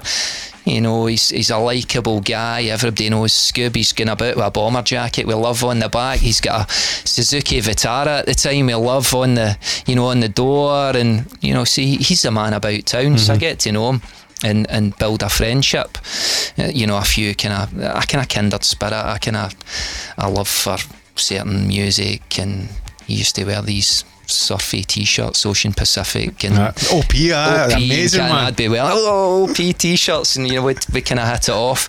Anyway, he gives me a bag of DATs, and I'm going through these DATs one one night in the house, and uh, you know, there's there's some weird stuff in there. There's Are you just thinking, just always the search, the thirst for new music? Exactly. Uh, but you know, I've got new tunes here, but Scooby's got a bag of DATs. Maybe there's a song in there that we could play. And there's the song with the Highlander, you know, the quickening, and there's a movie sample, and I'm going, that's wacky, but. And, and good, but I couldn't play it. It's not quite right. And then I comes across a DAT with this Dream Academy sample. I'm going, that's that's clever, you know. It's really good. I'm going to cut an acetate. So you can't cut one piece of vinyl. You've got to do 500. But you can get one acetate cut, 60 pounds, I think it was. It's a metal plate and it wears it after 20, 30 plays. So I get the acetate cut. I'm playing it out. he's out at the clubs. I'm playing it. I'm going. Track's good. You should redo it. You should, you know, we should extend it. It's only four and a half minutes. You should do this, that, and the other. But the sample's killer. You know, hey, oh man, but you know that that's the lift. That's th- mm-hmm. that's the hook. Was you just mixing it into eh, like other tracks that you felt worked with, or was it sticking out? Just I just trying to work in and mm-hmm. amongst us set and, and, and just knowing that it's you know it Something there. legs there was, there was something there so Scooby right that's ah you're playing it aye we'll, we'll, pr- I'll press 500 presses 500 distributes them to DJs record shops. You pressed the five. no I think Stu, Scooby. Did he get them? he, he get the 500 done. Get the sunshine vinyl uh, I think it was maybe yellow vinyl. Sunshine kind of white label you know with the, the wee sunshine emblem all ripped off. You know, Sunshine Dario G is somebody's heard Stuart's track, went mm. into the studio. We'll do that. We'll make it radio friendly. We'll put it through Pete Tong's letterbox, and of lo and behold, he makes it Boom. essential new tune. And it's Stuart's song. It's mm-hmm. just a refined version Yep. and Polished. polished. Maybe spending the time that maybe Scooby Aye, should have he done. w- when he was at you know in the town getting a haircut, buying some new gear. I don't know. Andy's banging away, Uh-huh. and Andy's you know phenomenal keyboard musician. He's pulling the track together, but Andy's not out gigging every weekend. he's not a clubber as He's well. not He's a not- clubber. aye. He's not a DJ. So you just go, oh man, there was just that. It was just a wee. Just missed that wee that wee element Mm-hmm. of you know. I'm saying missed an element. They got it right. They got the song right. They got the. They captured the idea. It was genius. was saying it was like that sample. Then he wanted the, the Hill Street Blues keys in it, Yeah, and I think I vaguely remember him saying something like he's turned up at the studio with like a VHS video recorder with to, to let him hear the, the ideas and the, you uh-huh. know which I thought was totally bizarre. He wasn't turning up with keyboards; it was like uh-huh. cassette tapes and uh-huh. videotapes. Yeah. but the, the ideas is what he's put together, which Yeah. essentially Dario G's took and polished kind of thing. basically. I mean, you could you, you, you maybe say there's there's rip off throughout art forms throughout our life. You know, great artists rip off other great artists. You see it in technology. You know, Apple produce an iPhone and uh, Samsung, and everybody replicates. it. You know, it, it's going to happen. Yep. Uh, unf- it's unfortunate because Stuart came up with that idea. He was first. Dario G. They did their thing. Warner's put it out. Stuart missed out. But then again, nothing might have happened if it wasn't for you it in that that tape and pressing it up. Aye, possibly, or he might have went back to his bag of dats uh, at some point. But uh, I had had some amazing uh, times with, with, with Stuart, you know, and, and that was one of them. You know, he has a bag of dats up at the house, having a chin wag, and we had loads of other adventures. But um, you know, genius, some some real smart, smart out there ideas Yep. uh, that, that um, you know became Is there any things. any sort of DJs that you've worked with in your time, guest DJs that you've kind of really thought ah, that's that guy's something special, or even in our thing, Aye, well, yeah. no bagging anybody, Aye. going, whoa, ho, he's he's I'd- I would s- backfired on us there or whatever. I'd say you know more often than not, I've I've always I've always had respect for every DJ that I've I've played with. I've I've rarely uh, played with anyone who I've thought that imposter. You know, um, I would start off with the residents, the people that I've been fortunate enough to play alongside that have pushed me. I've pushed them. They've the likes of Trevor Reilly, you know, I, I, I could have been the bully for four or five years with another DJ that never used a mic and nobody would ever know who I was. But, you know, Trevor's there supporting me, talking to the crowd, working the crowd, letting them know I'm on next, this is your guy, promoting me as, as a DJ. What he did, you know, and, and, and I always thought Trevor would he would pull out B sides, dubs, things that you missed, and I loved that, you know, and and I would push him on because I would be coming up with new stuff, and he'd oh what's that? So the two is you know had a ball at the bully and phenomenal, uh, phenomenal at what he does, combining you know dance floor magic with a microphone and working the crowd. Steve McCreery at the tunnel on a Saturday night very gifted, you know, a progressive sound that just linked nicely and, and gave me a platform to play that bigger trancier sound. the two uh, years worked so well, innit? Aye, and you know, sparked up a, a friendship that that's to this day, you know, we're still in contact. You know, a very close friend. You know, best part of twenty five uh, years. Uh, played with Michael a lot as well. Phenomenal. You know, just at reading a crowd, and again a wee bit like Trevor, just just pulling out songs that I maybe I thought I don't know, a bit risky, and and, and they would just pull it off. Um, you know, they, they they were some of the residents that I played with. Um, and then guest DJs. I, I think I, I fortunate to play with literally everybody you could think of. The only DJ that I don't think I was ever on the bill with is Sasha. Is that right? Aye, I don't think I was ever on a bill with Sasha. Um, and he's one guy that I would say blew me away. Um, production wise or DJ set DJ wise. DJ wise, going back, going back to bef- before I'm gigging in the tunnel. The tunnel are doing these all nighters on a Sunday. These quarterly all nighters on a Sunday, and Sasha's top of the bill. What were they called? Eh? I can't even remember Mal what they were. No they were branded called. thing, or was it- No, a I don't think so. Just a tunnel all nighter on a Sunday. Three or four DJs, DJs for England. No household names. Sasha's headlining this. I know about Sasha. I've Mm-hmm. heard these tapes. Heard these, you know, uh, you know, he's he's played the Hacienda Shelley's in Stoke and Is this so- before the Son of God, Sasha? Hang on, Exactly, aye, Uh-huh. aye. So I'm up at the tunnel myself. Sunday night, dro- drove up to the tunnel, knew the steward, George. Uh, can I get in? I just want to get in and listen to Sasha. Aye, on you go. Fiver. Let's. Aye, five. uh, so he, he lets me in. And I and I, I I- stood at one end of the, end of the DJ booth, you know, the cage, and Sasha was at the other, and I watched him, and uh, and he blew me away two copies, two co- double beaten, cross fading, you know, half a beat behind the you know, two copies at SES Amber Groove extending the intro. Uh, I hadn't seen that before. I'd seen some people be clever with their mixing, but this guy has now shown me there's another level and there's creativity. And if you get two copies of something, you can re- really do something special. So he blew me away, and technically, don't think I've seen. Uh, much better than Sasha. Uh, somebody else that came to play the tunnel is not my style, but is technically incredible. So Roger Sanchez, three, four turntables. Uh, massive respect for for what he did. Um, John Digweed played Renaissance. He was very good. Uh, just solid again, solid mix and Just mm, journey, you know, a journey. Um, loads of DJs, but, but I mean, I always go back to Scotland talent. You know, playing with going up to Perth and playing at you know the Ice Factory, playing playing with residents up there. You know, playing colours with Jon and Boney, going through to Edinburgh. You know, knowing the Burger Queen guys, and there was Fisher and Price back in the day. Um, you know, going down to the Metro, Mark Sherry's DJ, and there's a boy called Paul Carroll. Sadly, he's not mm-hmm. with us anymore. You know, there was tons of talent, local talent that could be could hold their own. Mm-hmm. And I've seen everyone that came through the tunnel. And on my you know journey kind of you know in different countries I didn't see too often something that I couldn't see here mm-hmm.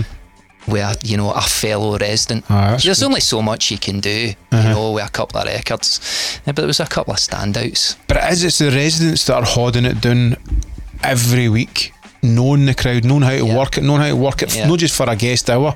You know, like guests just come in and just, hey, hey, take the magic spot and they're off anywhere. Aye. It really is the residents that's that's that's making the club what it is. Definitely, definitely. They're they're, they're the backbone. When you don't, you can't have a guest every week. Back then, you could your guest DJ could be two, three grand, mm-hmm. and you couldn't have that every week. Yeah. So you needed a strong resident. Aye, uh, and I think I don't, I don't know, you know, I, I'm maybe not going out as clubbing as much and all that, but that that time when you're holding down the tunnel, the boulevard, you know what you're doing with Trevor, what you're doing with Stevie. Again, um, am, am I just maybe holding on to the past and I'm thinking that's the, that was the golden era of Scottish clubbing, and, and I've said this to you before and you laugh, right? But I seen you and Stevie as like the Scottish Sasha and Digweed, of. Am I Sasha? That's all right then.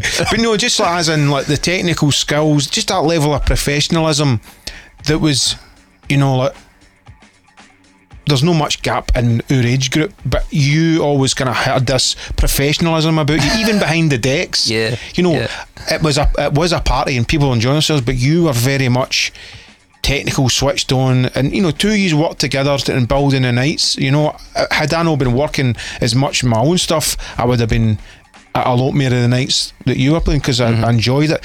And likewise with like guys like Michael Kilkie, but you especially just seem to have this kind of professionalism about you, as if that you know, like, aye, it's a party, but. I'm I'm here to, to sculpt this Some musical. would say, some would say too serious. some would say, aye, he never comes back to the party. well, this is. I, mean- I mean, I mean that, And I would be like, ah, it's. That's, that did. was not what it was I- all about. You'd not be Ah, partied when you partied, It but wasn't what it was all about. No, for me, aye, I did take it quite seriously. I felt a responsibility, and uh, don't get me wrong, I had a good time, I had a few drinks, I would relax, I would get into it. But aye, I was always conscious that you know I'm serving the customer. You know, people have paid money.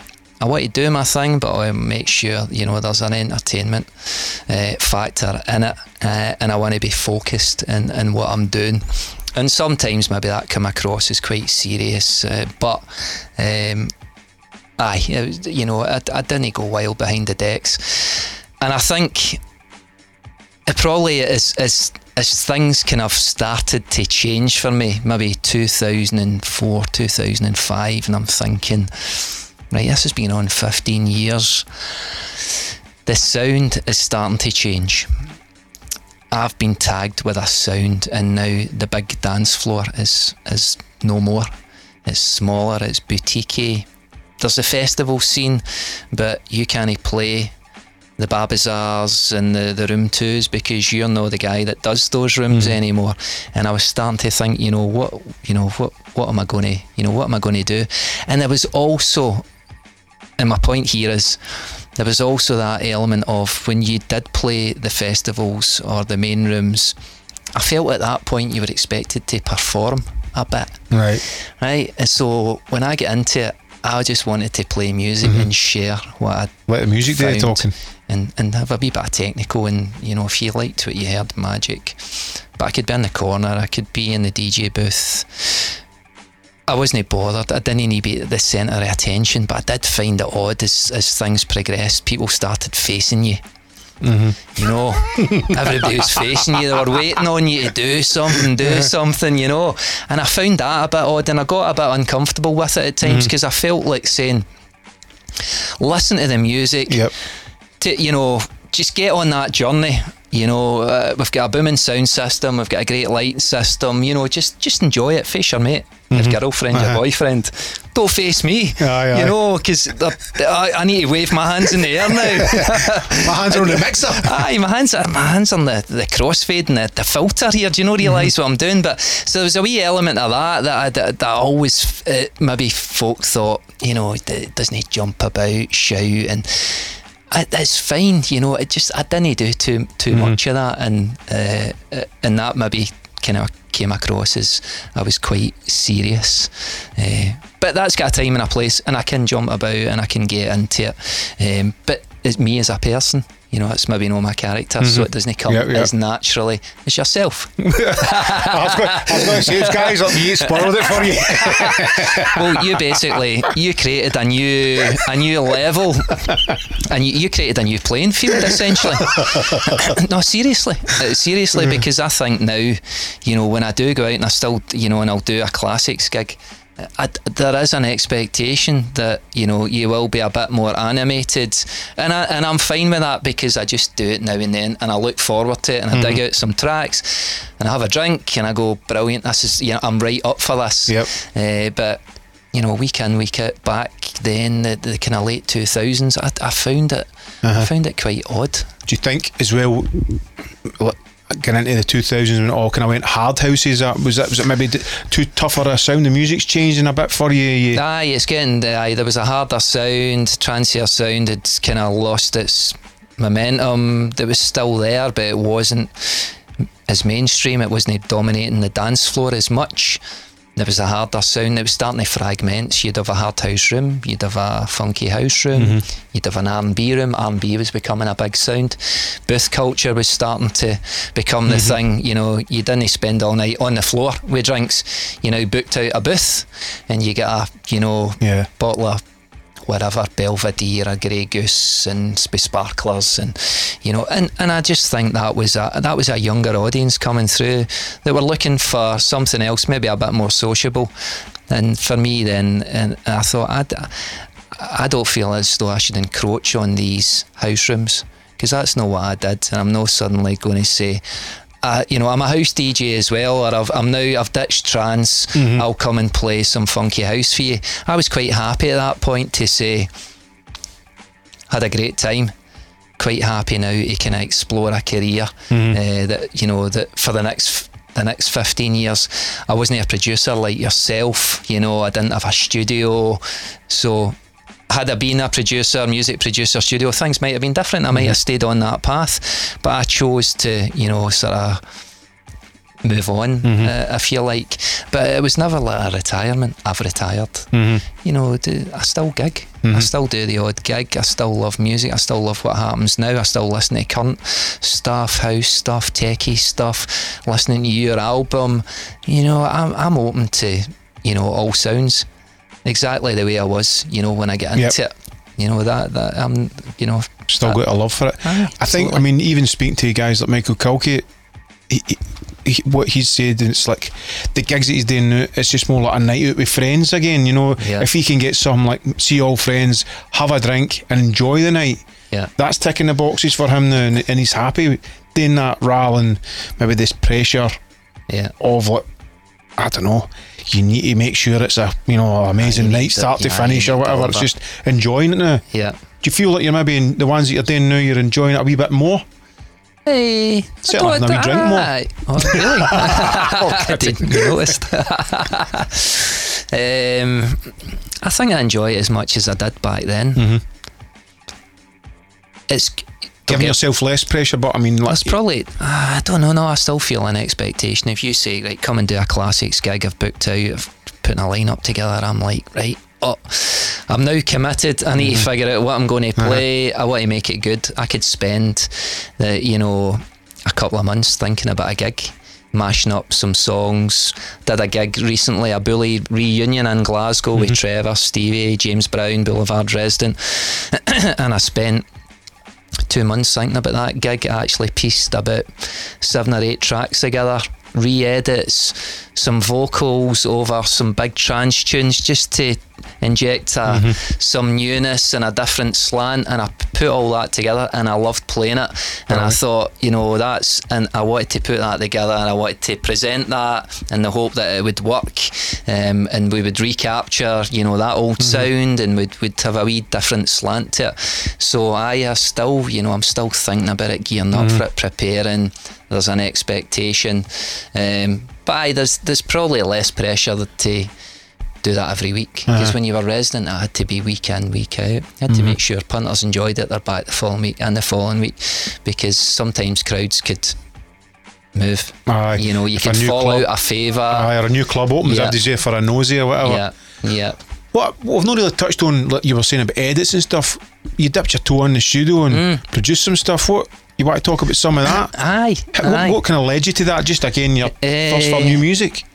probably through Scooby. Um, he had introduced me to um, a chap who ran a record label, Slate Records, and uh, John, forget his surname anyway. It was a track out KGB, Burning Like Fire, and sh- sh- Scooby said to John, Colin's gigging, he's all over, he's got a great sound, um, you should give him a crack at sort of putting his spin on this KGB track. So I hired out Apollo Studios, went in there with, with Andy. Mm-hmm. We knocked out a remix, sounded quite good. And it just started to build for there. I was making connections with people. I was asked to remix some stuff for East West, for Stress. What did you put the remixes out under? Tevendale's Tunnel Mix uh-huh. was the was when I would remix. if I was doing my own thing, it was kind of pseudonyms like Fool Boona Popped was an Iggy Pop track we did. Elevate was a song I did with Grace. Um, Gigolo was a tracks I did with Stuart Crichton, who Stuart Crichton partnered up with Michael for Umboza. Uh, uh, Mm-hmm. Was he was he uh, Gypsy as well, Stuart Crane? no, that was uh, that was that was somebody else. But Stuart Crichton was solo back in Aye, the day. that's it, that's right. Back in the early day, and and, and Stuart's uh, an incredible uh, producer, musician, plays everything. You know, harp, violin, keyboard, Mm-hmm. and uh, paired up with uh, Stuart. So, I guess some some kind of highlights maybe for for production wise. Maybe not the best track I did, uh, but Full i Popped was an Iggy Pop sample. We built a dance track around that. Again, Scooby had done something. He'd done it with Andy or Callum in the studio, and we thought, let's that's great. And he took on well, and he was. We didn't see him for a while, and myself and Barry Fraser, who owned Uber Disco Records, we got together and we said, let's go in and we'll do an Iggy Pop. We'll, we'll refresh Scooby's idea What was the sample? the passenger. Right, big, right. Big guitar riff. Went in. we're not going to sample it. We're going to replay it. We got Apollo Studios in the basement. There's a record store above. We get Jim for the record mhm. store down. Jim plugged in a Brady, innit, guitar. red hair. Aye, Jim, can you play? Da-da-da, da-da-da. Aye, can you do a la la la? Aye, I can do that. What's in it for me? We'll buy you. We'll buy you lunch. We'll get you a fish supper. right, okay. So he does the riff, the la la la. We've got the samples. Callum's there. We engineer it. We build a track. We press it up. It's getting played up at the Ice Factory. I think it's a rumba. Dan Stokes is playing it. He's Tin Tin Out. Andy Thompson for Virgin Records is up there. He's like, what's this? Dan Stokes fades down the break. La la. Everybody's chanting. So straight away, Andy Thompson's on the phone to us. Virgin Records, we like what you've done here. We're interested in picking up this song. So we're like that magic. So they sign it. Virgin sign Fool Boona Popped, and it and it makes it onto now that's what I call music 42. so all of a sudden we've got a track on now that's what I call music. That's another claim to fame. uh, And, and I, Right. aye, and I'm like, how did we manage that? anyway, the song gets on there because Virgin, I think, are part of Universal, and they put out the put out the Now compilation. So we're very lucky. We're on disc four, track six. You know, we're at the back, but we're on there anyway, uh, which is you know awesome. And um, the song gets released, scrapes the top 40. Judge Jules does a remix. They make a video, it's a black and white video, like a Lauren, Laurel Hardy movie. Video costs 15 grand. There's, there's no money in the song. Oh, you know, the songs, up, as you know, you know, everything, the advance the royalties, it's all, it's all done. But that was, that was a good wee, you know, adventure. What kind of year was that? That was probably 97. Uh-huh. 97, 98, actually. Um, some other stuff that I did for Additive Records, some uh, remixes, uh, quite proud of. There was um, Hardy Hella, the ICP, that was a, a great track, did a remix on that. Did some loads of stuff for East West. Remixed Donna Lewis, uh, Always Forever, that was a top five hit. Managed to do a remix of that. Um, this, the work that I did with Stuart Crichton, we got that signed to Code Blue, that was a big label. Uh, we did a track. Um, we did a remix of Gouryella, Tiesto and Ferry's song. We remixed that Because you're mates with him. because I was mates with Ferry, had his hotlines. we remixed Gouryella. We did our own. Uh, we did our own track called. Well, we went under the pseudonym Gigolo. We did a track called El, El Paradis, heavily heavily influenced by Gouryella. Mm-hmm. Just sounded like Gouryella. We had a different sample in there. That was picked up. Big advance, you know, back in the day. It was, phenomenal. Were you got getting- advances for you records. were getting advances, you know, in the 1000s mm-hmm. you know, and we're going, this is fantastic, you know, we've been in the studio for a day and we've, you know, we've, we've cracked it. That gets a remix by Matt Darey, that song, it gets a video, again, everything gets wiped out, as you know. There's after the advance, there's there's very little uh, to follow. So I, I and I don't claim to be a music producer. I studied music production as a sideline. I understand music. That helped me really and shape the ideas in the studio to get a you know a finished article.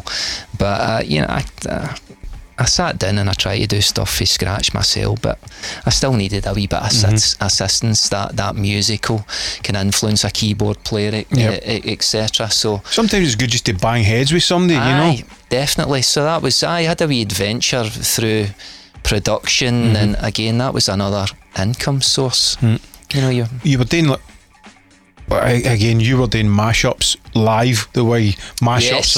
are. Aye. Did you venture into like doing any in the studio, like layering tracks or editing any tracks and stuff like that? aye, I do. I mean, I still do that myself. That, that's how it made me ask. Aye, aye, I still do that myself. I still sit and I've got a gig on Saturday, a wee gig down at uh, on Lomond Shores on a, on a, a place called the Balcony overlooking Loch Lomond, and and I've got tracks that I want to play from you know the mid nineties, and there's some instrumental stuff, and I'm mashing them up there now, and I've got Logic and Garage Band, and I've got vocals in there, and I'm chopping them up, and I'm Mm-hmm. re-editing, and I love it. I love it uh, getting in there, you know, and compressing and Mm-hmm. EQing and stuff that probably you know you, you enjoy doing. Uh, I Nobody do, knows what you're talking about, but I know, I know. You're in the zone, right, go but on with it, go on with it. This Aye, guy's no, bored. but aye, you can get lost with all that Aye. plugins and So I'm, I'm still doing that just now, just just having a laugh, but Enjoying I it. Aye, but I, I did a bootleg with uh, Ceremony X versus Coco. I Need a Miracle, and we sold tons of it in 23rd Precinct, but I actually mixed it live straight into a DAT machine. Wow. And The way- the way in my you would do house, it in- in aye, in my flat, two turntables, a mixer. Playing one track, get an a cappella, get, you know, moving the pitch, straight onto that, live recording, no balancing levels, and then pressing up, a thousand white labels, it's getting played, magic, you know, and aye, do, just even doing it back back then, Mm-hmm. just you know, just for fun. aye. Um, but now you've got all the technology at your fingertips.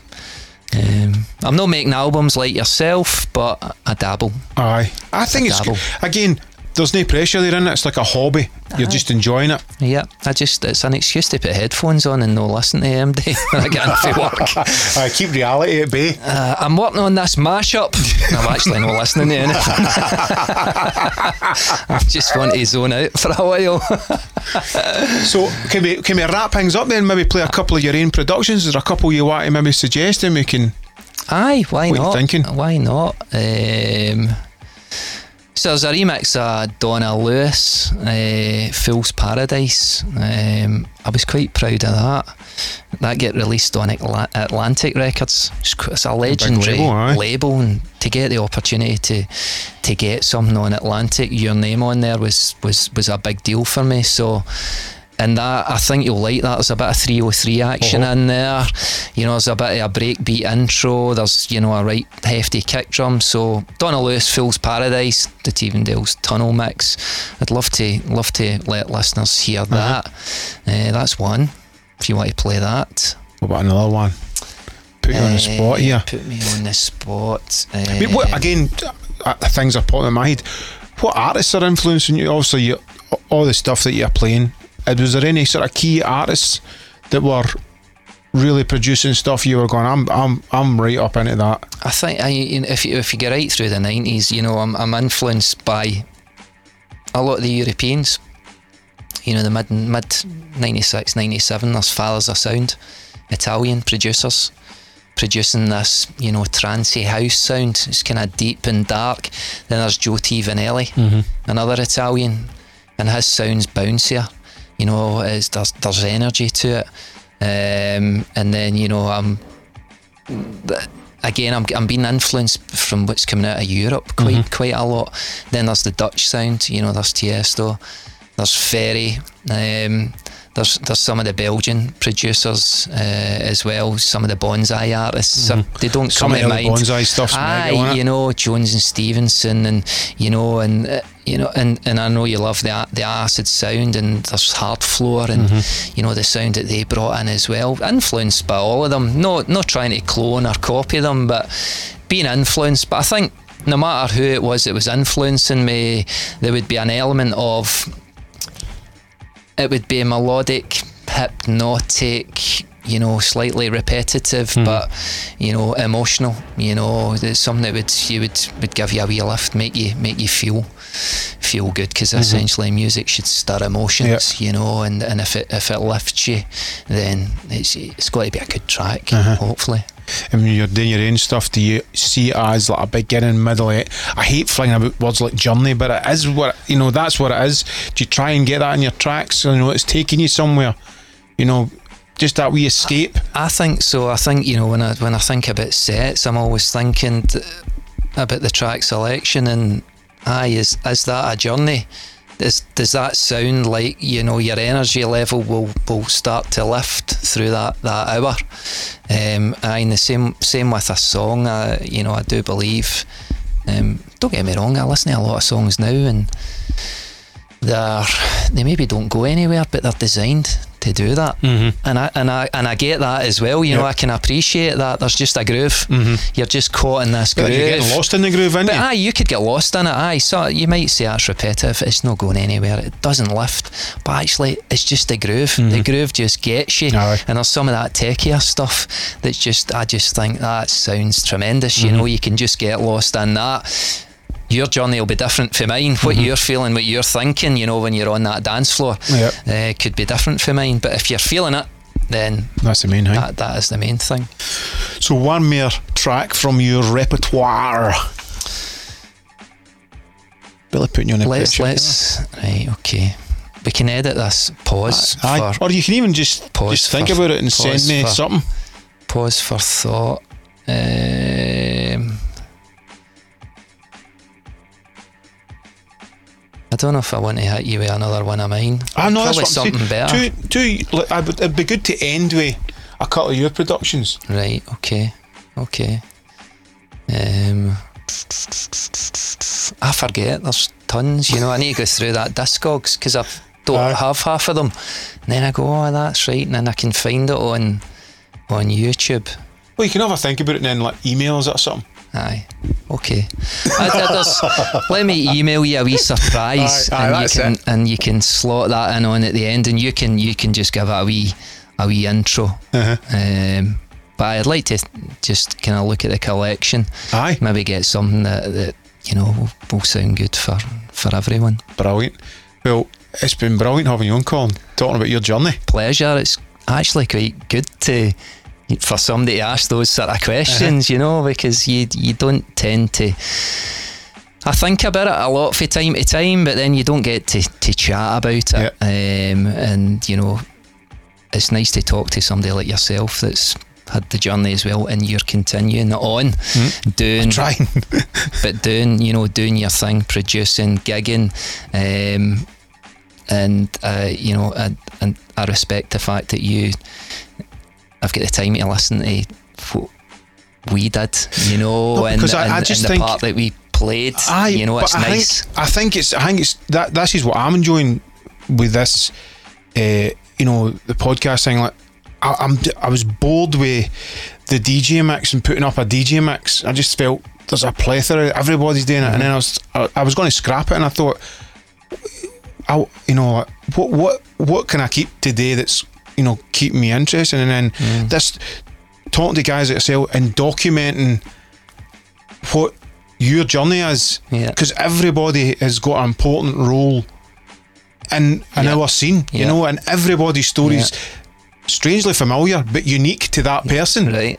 and, it, and it's just been brilliant and everybody I spoke to said the exact same after it they just go that was really good because it's I don't know a bit of therapy it's good to talk it's, Aye, it's no, just no, absolutely. I listened to a couple, you know, when you asked me to come on and just listening to the stories and early influences, and it's nice. It's, it's nice to talk about that, um, and it's great that we've still got a strong club scene, Mm-hmm. albeit a different scene from you know. Uh, it looks different Yep. you know through through through my eyes now you know it's it's a wee bit more specific sounds and clubs are Mm-hmm. you know specific genres etc but that's cool you know um, and there's still the big nights and the reunions and, Yep. and and I love that and I love that people can come along to that every now and then and enjoy a wee bit of nostalgia a wee bit of that older sound and I love when somebody puts something together new, like you've done with your love on the album. Mm. I'm plugging your album, by the way. Thanks very much.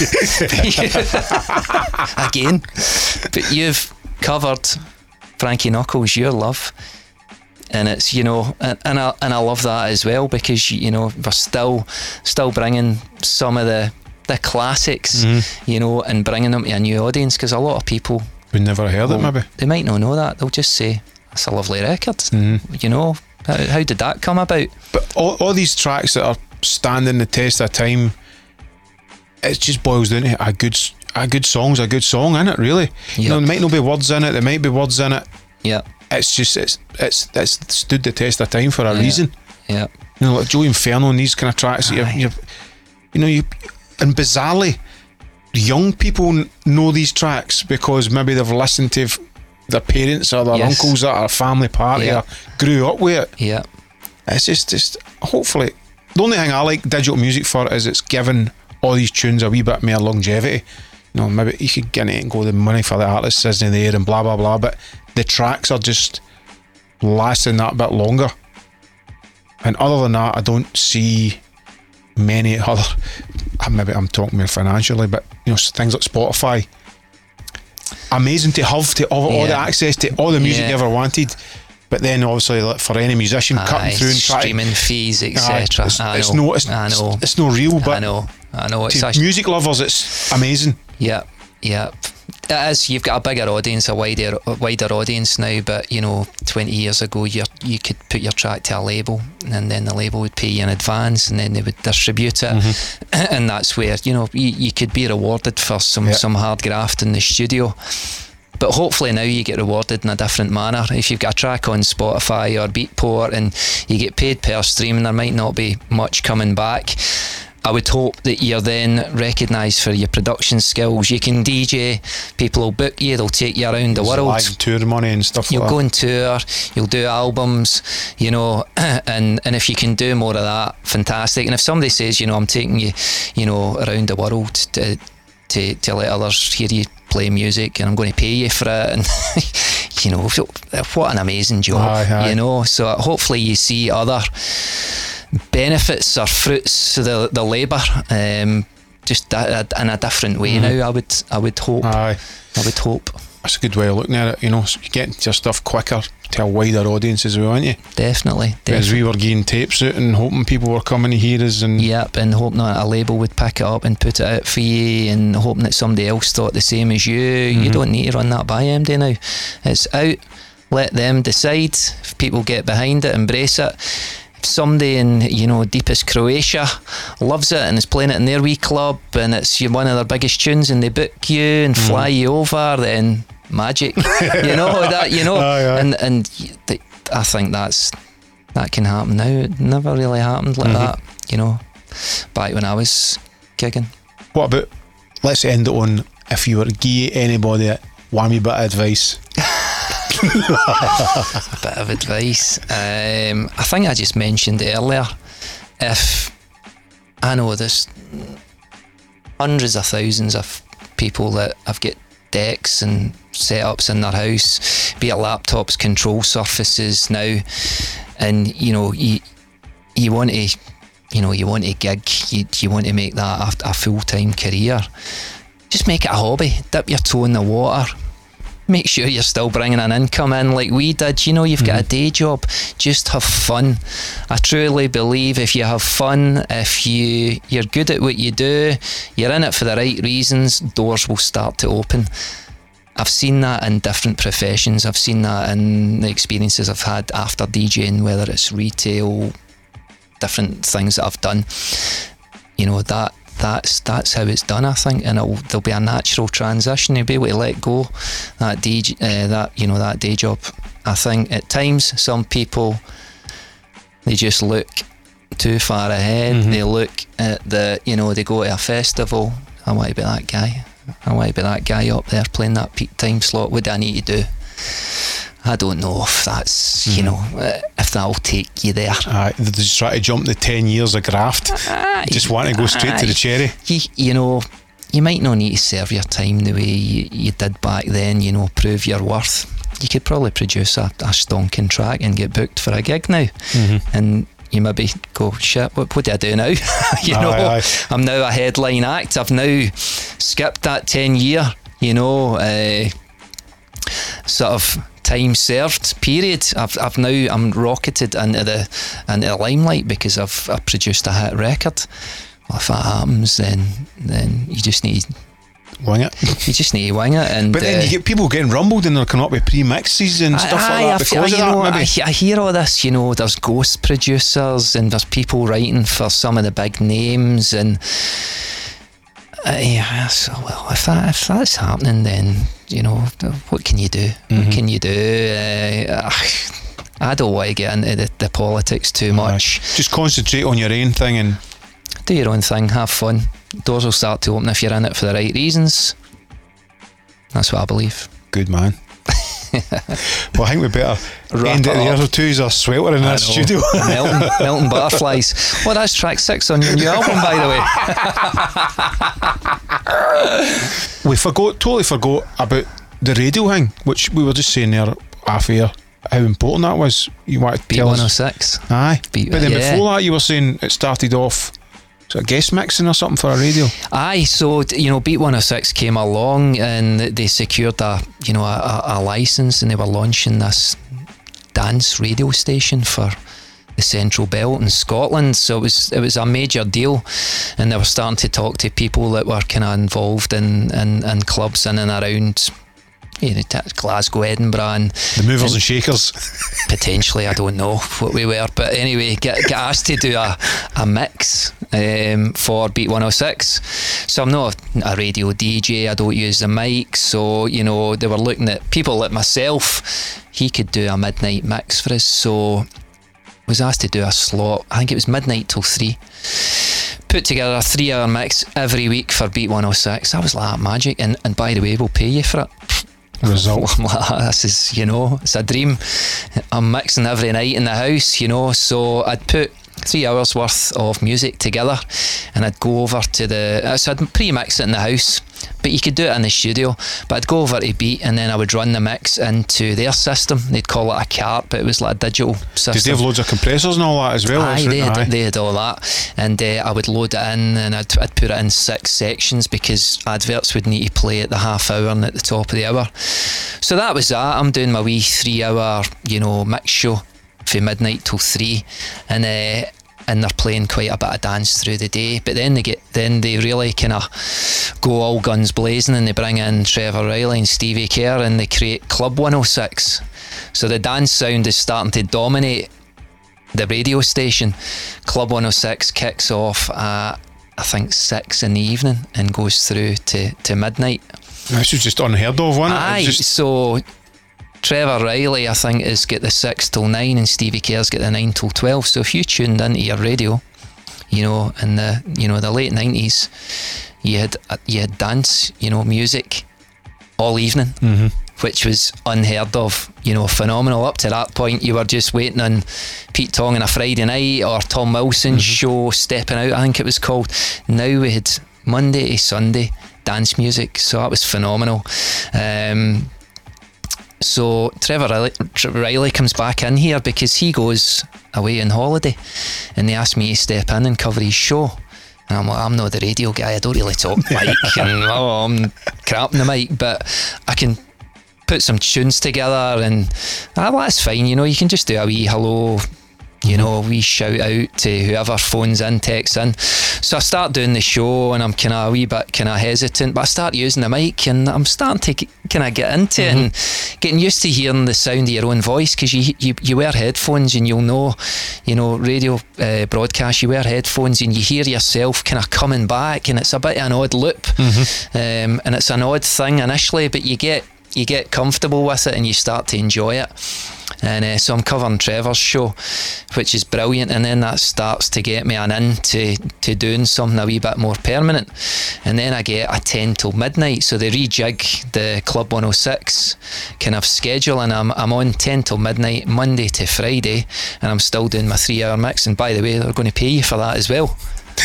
five, you know, five shows plus a mix. And I'm like, I'm died and going to heaven here. This is, you know, this is Uh-huh. And then add to that all the promos and all that that that's bringing with it well. Aye, so you're now a radio DJ as well as a club DJ. You're getting more gigs off the back of that, and then Club 106 starts going on the road, and they're doing a live broadcast for the room at the top. And these nights were phenomenal.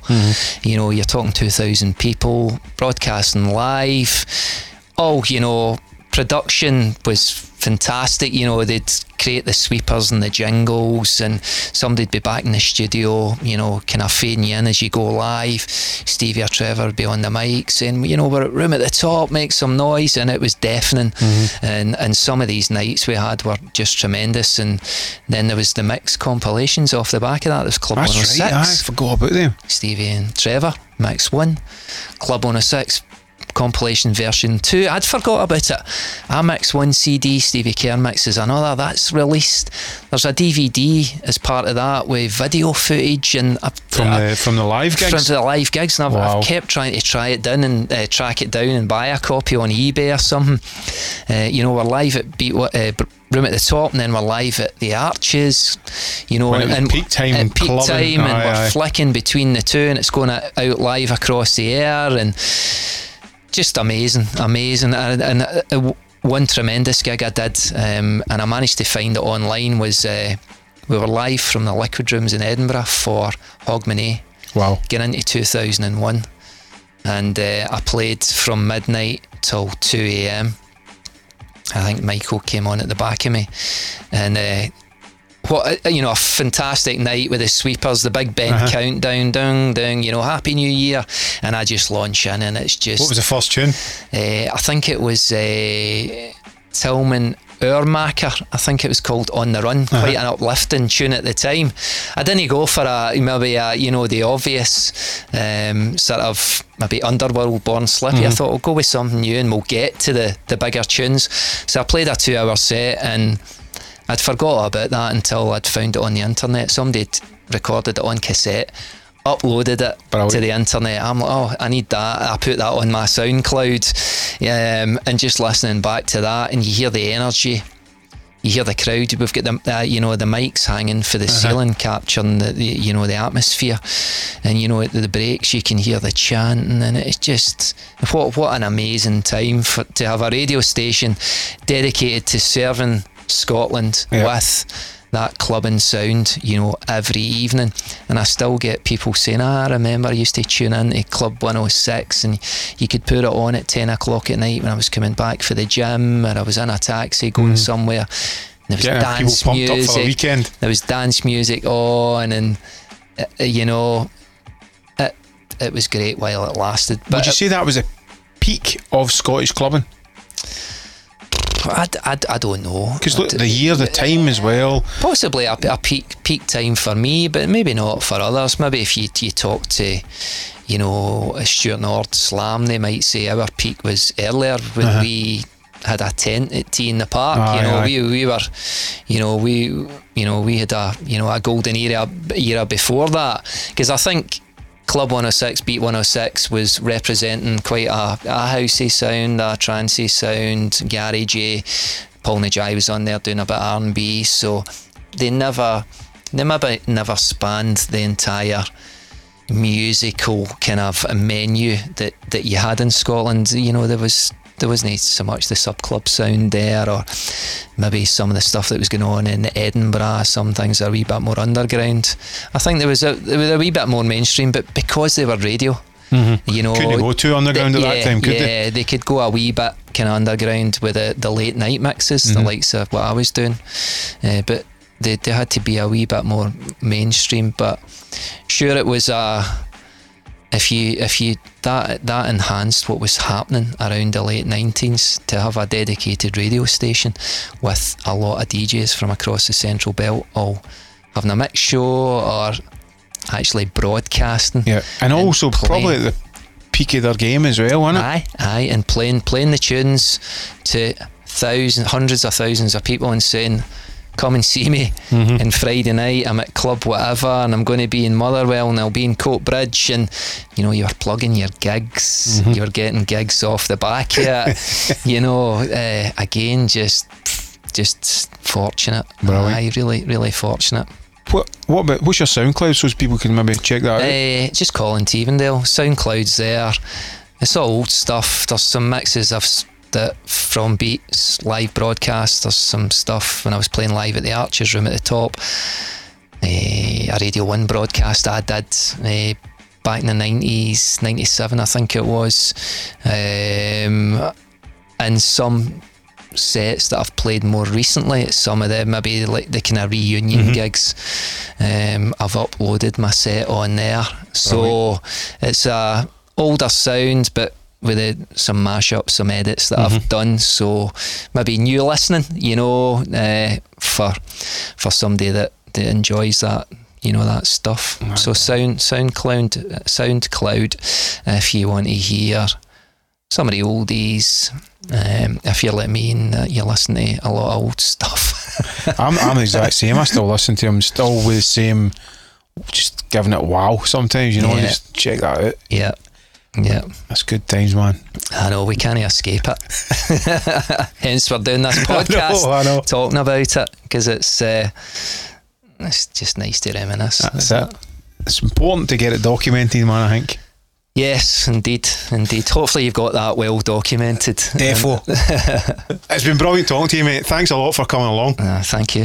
Cheers, Mel.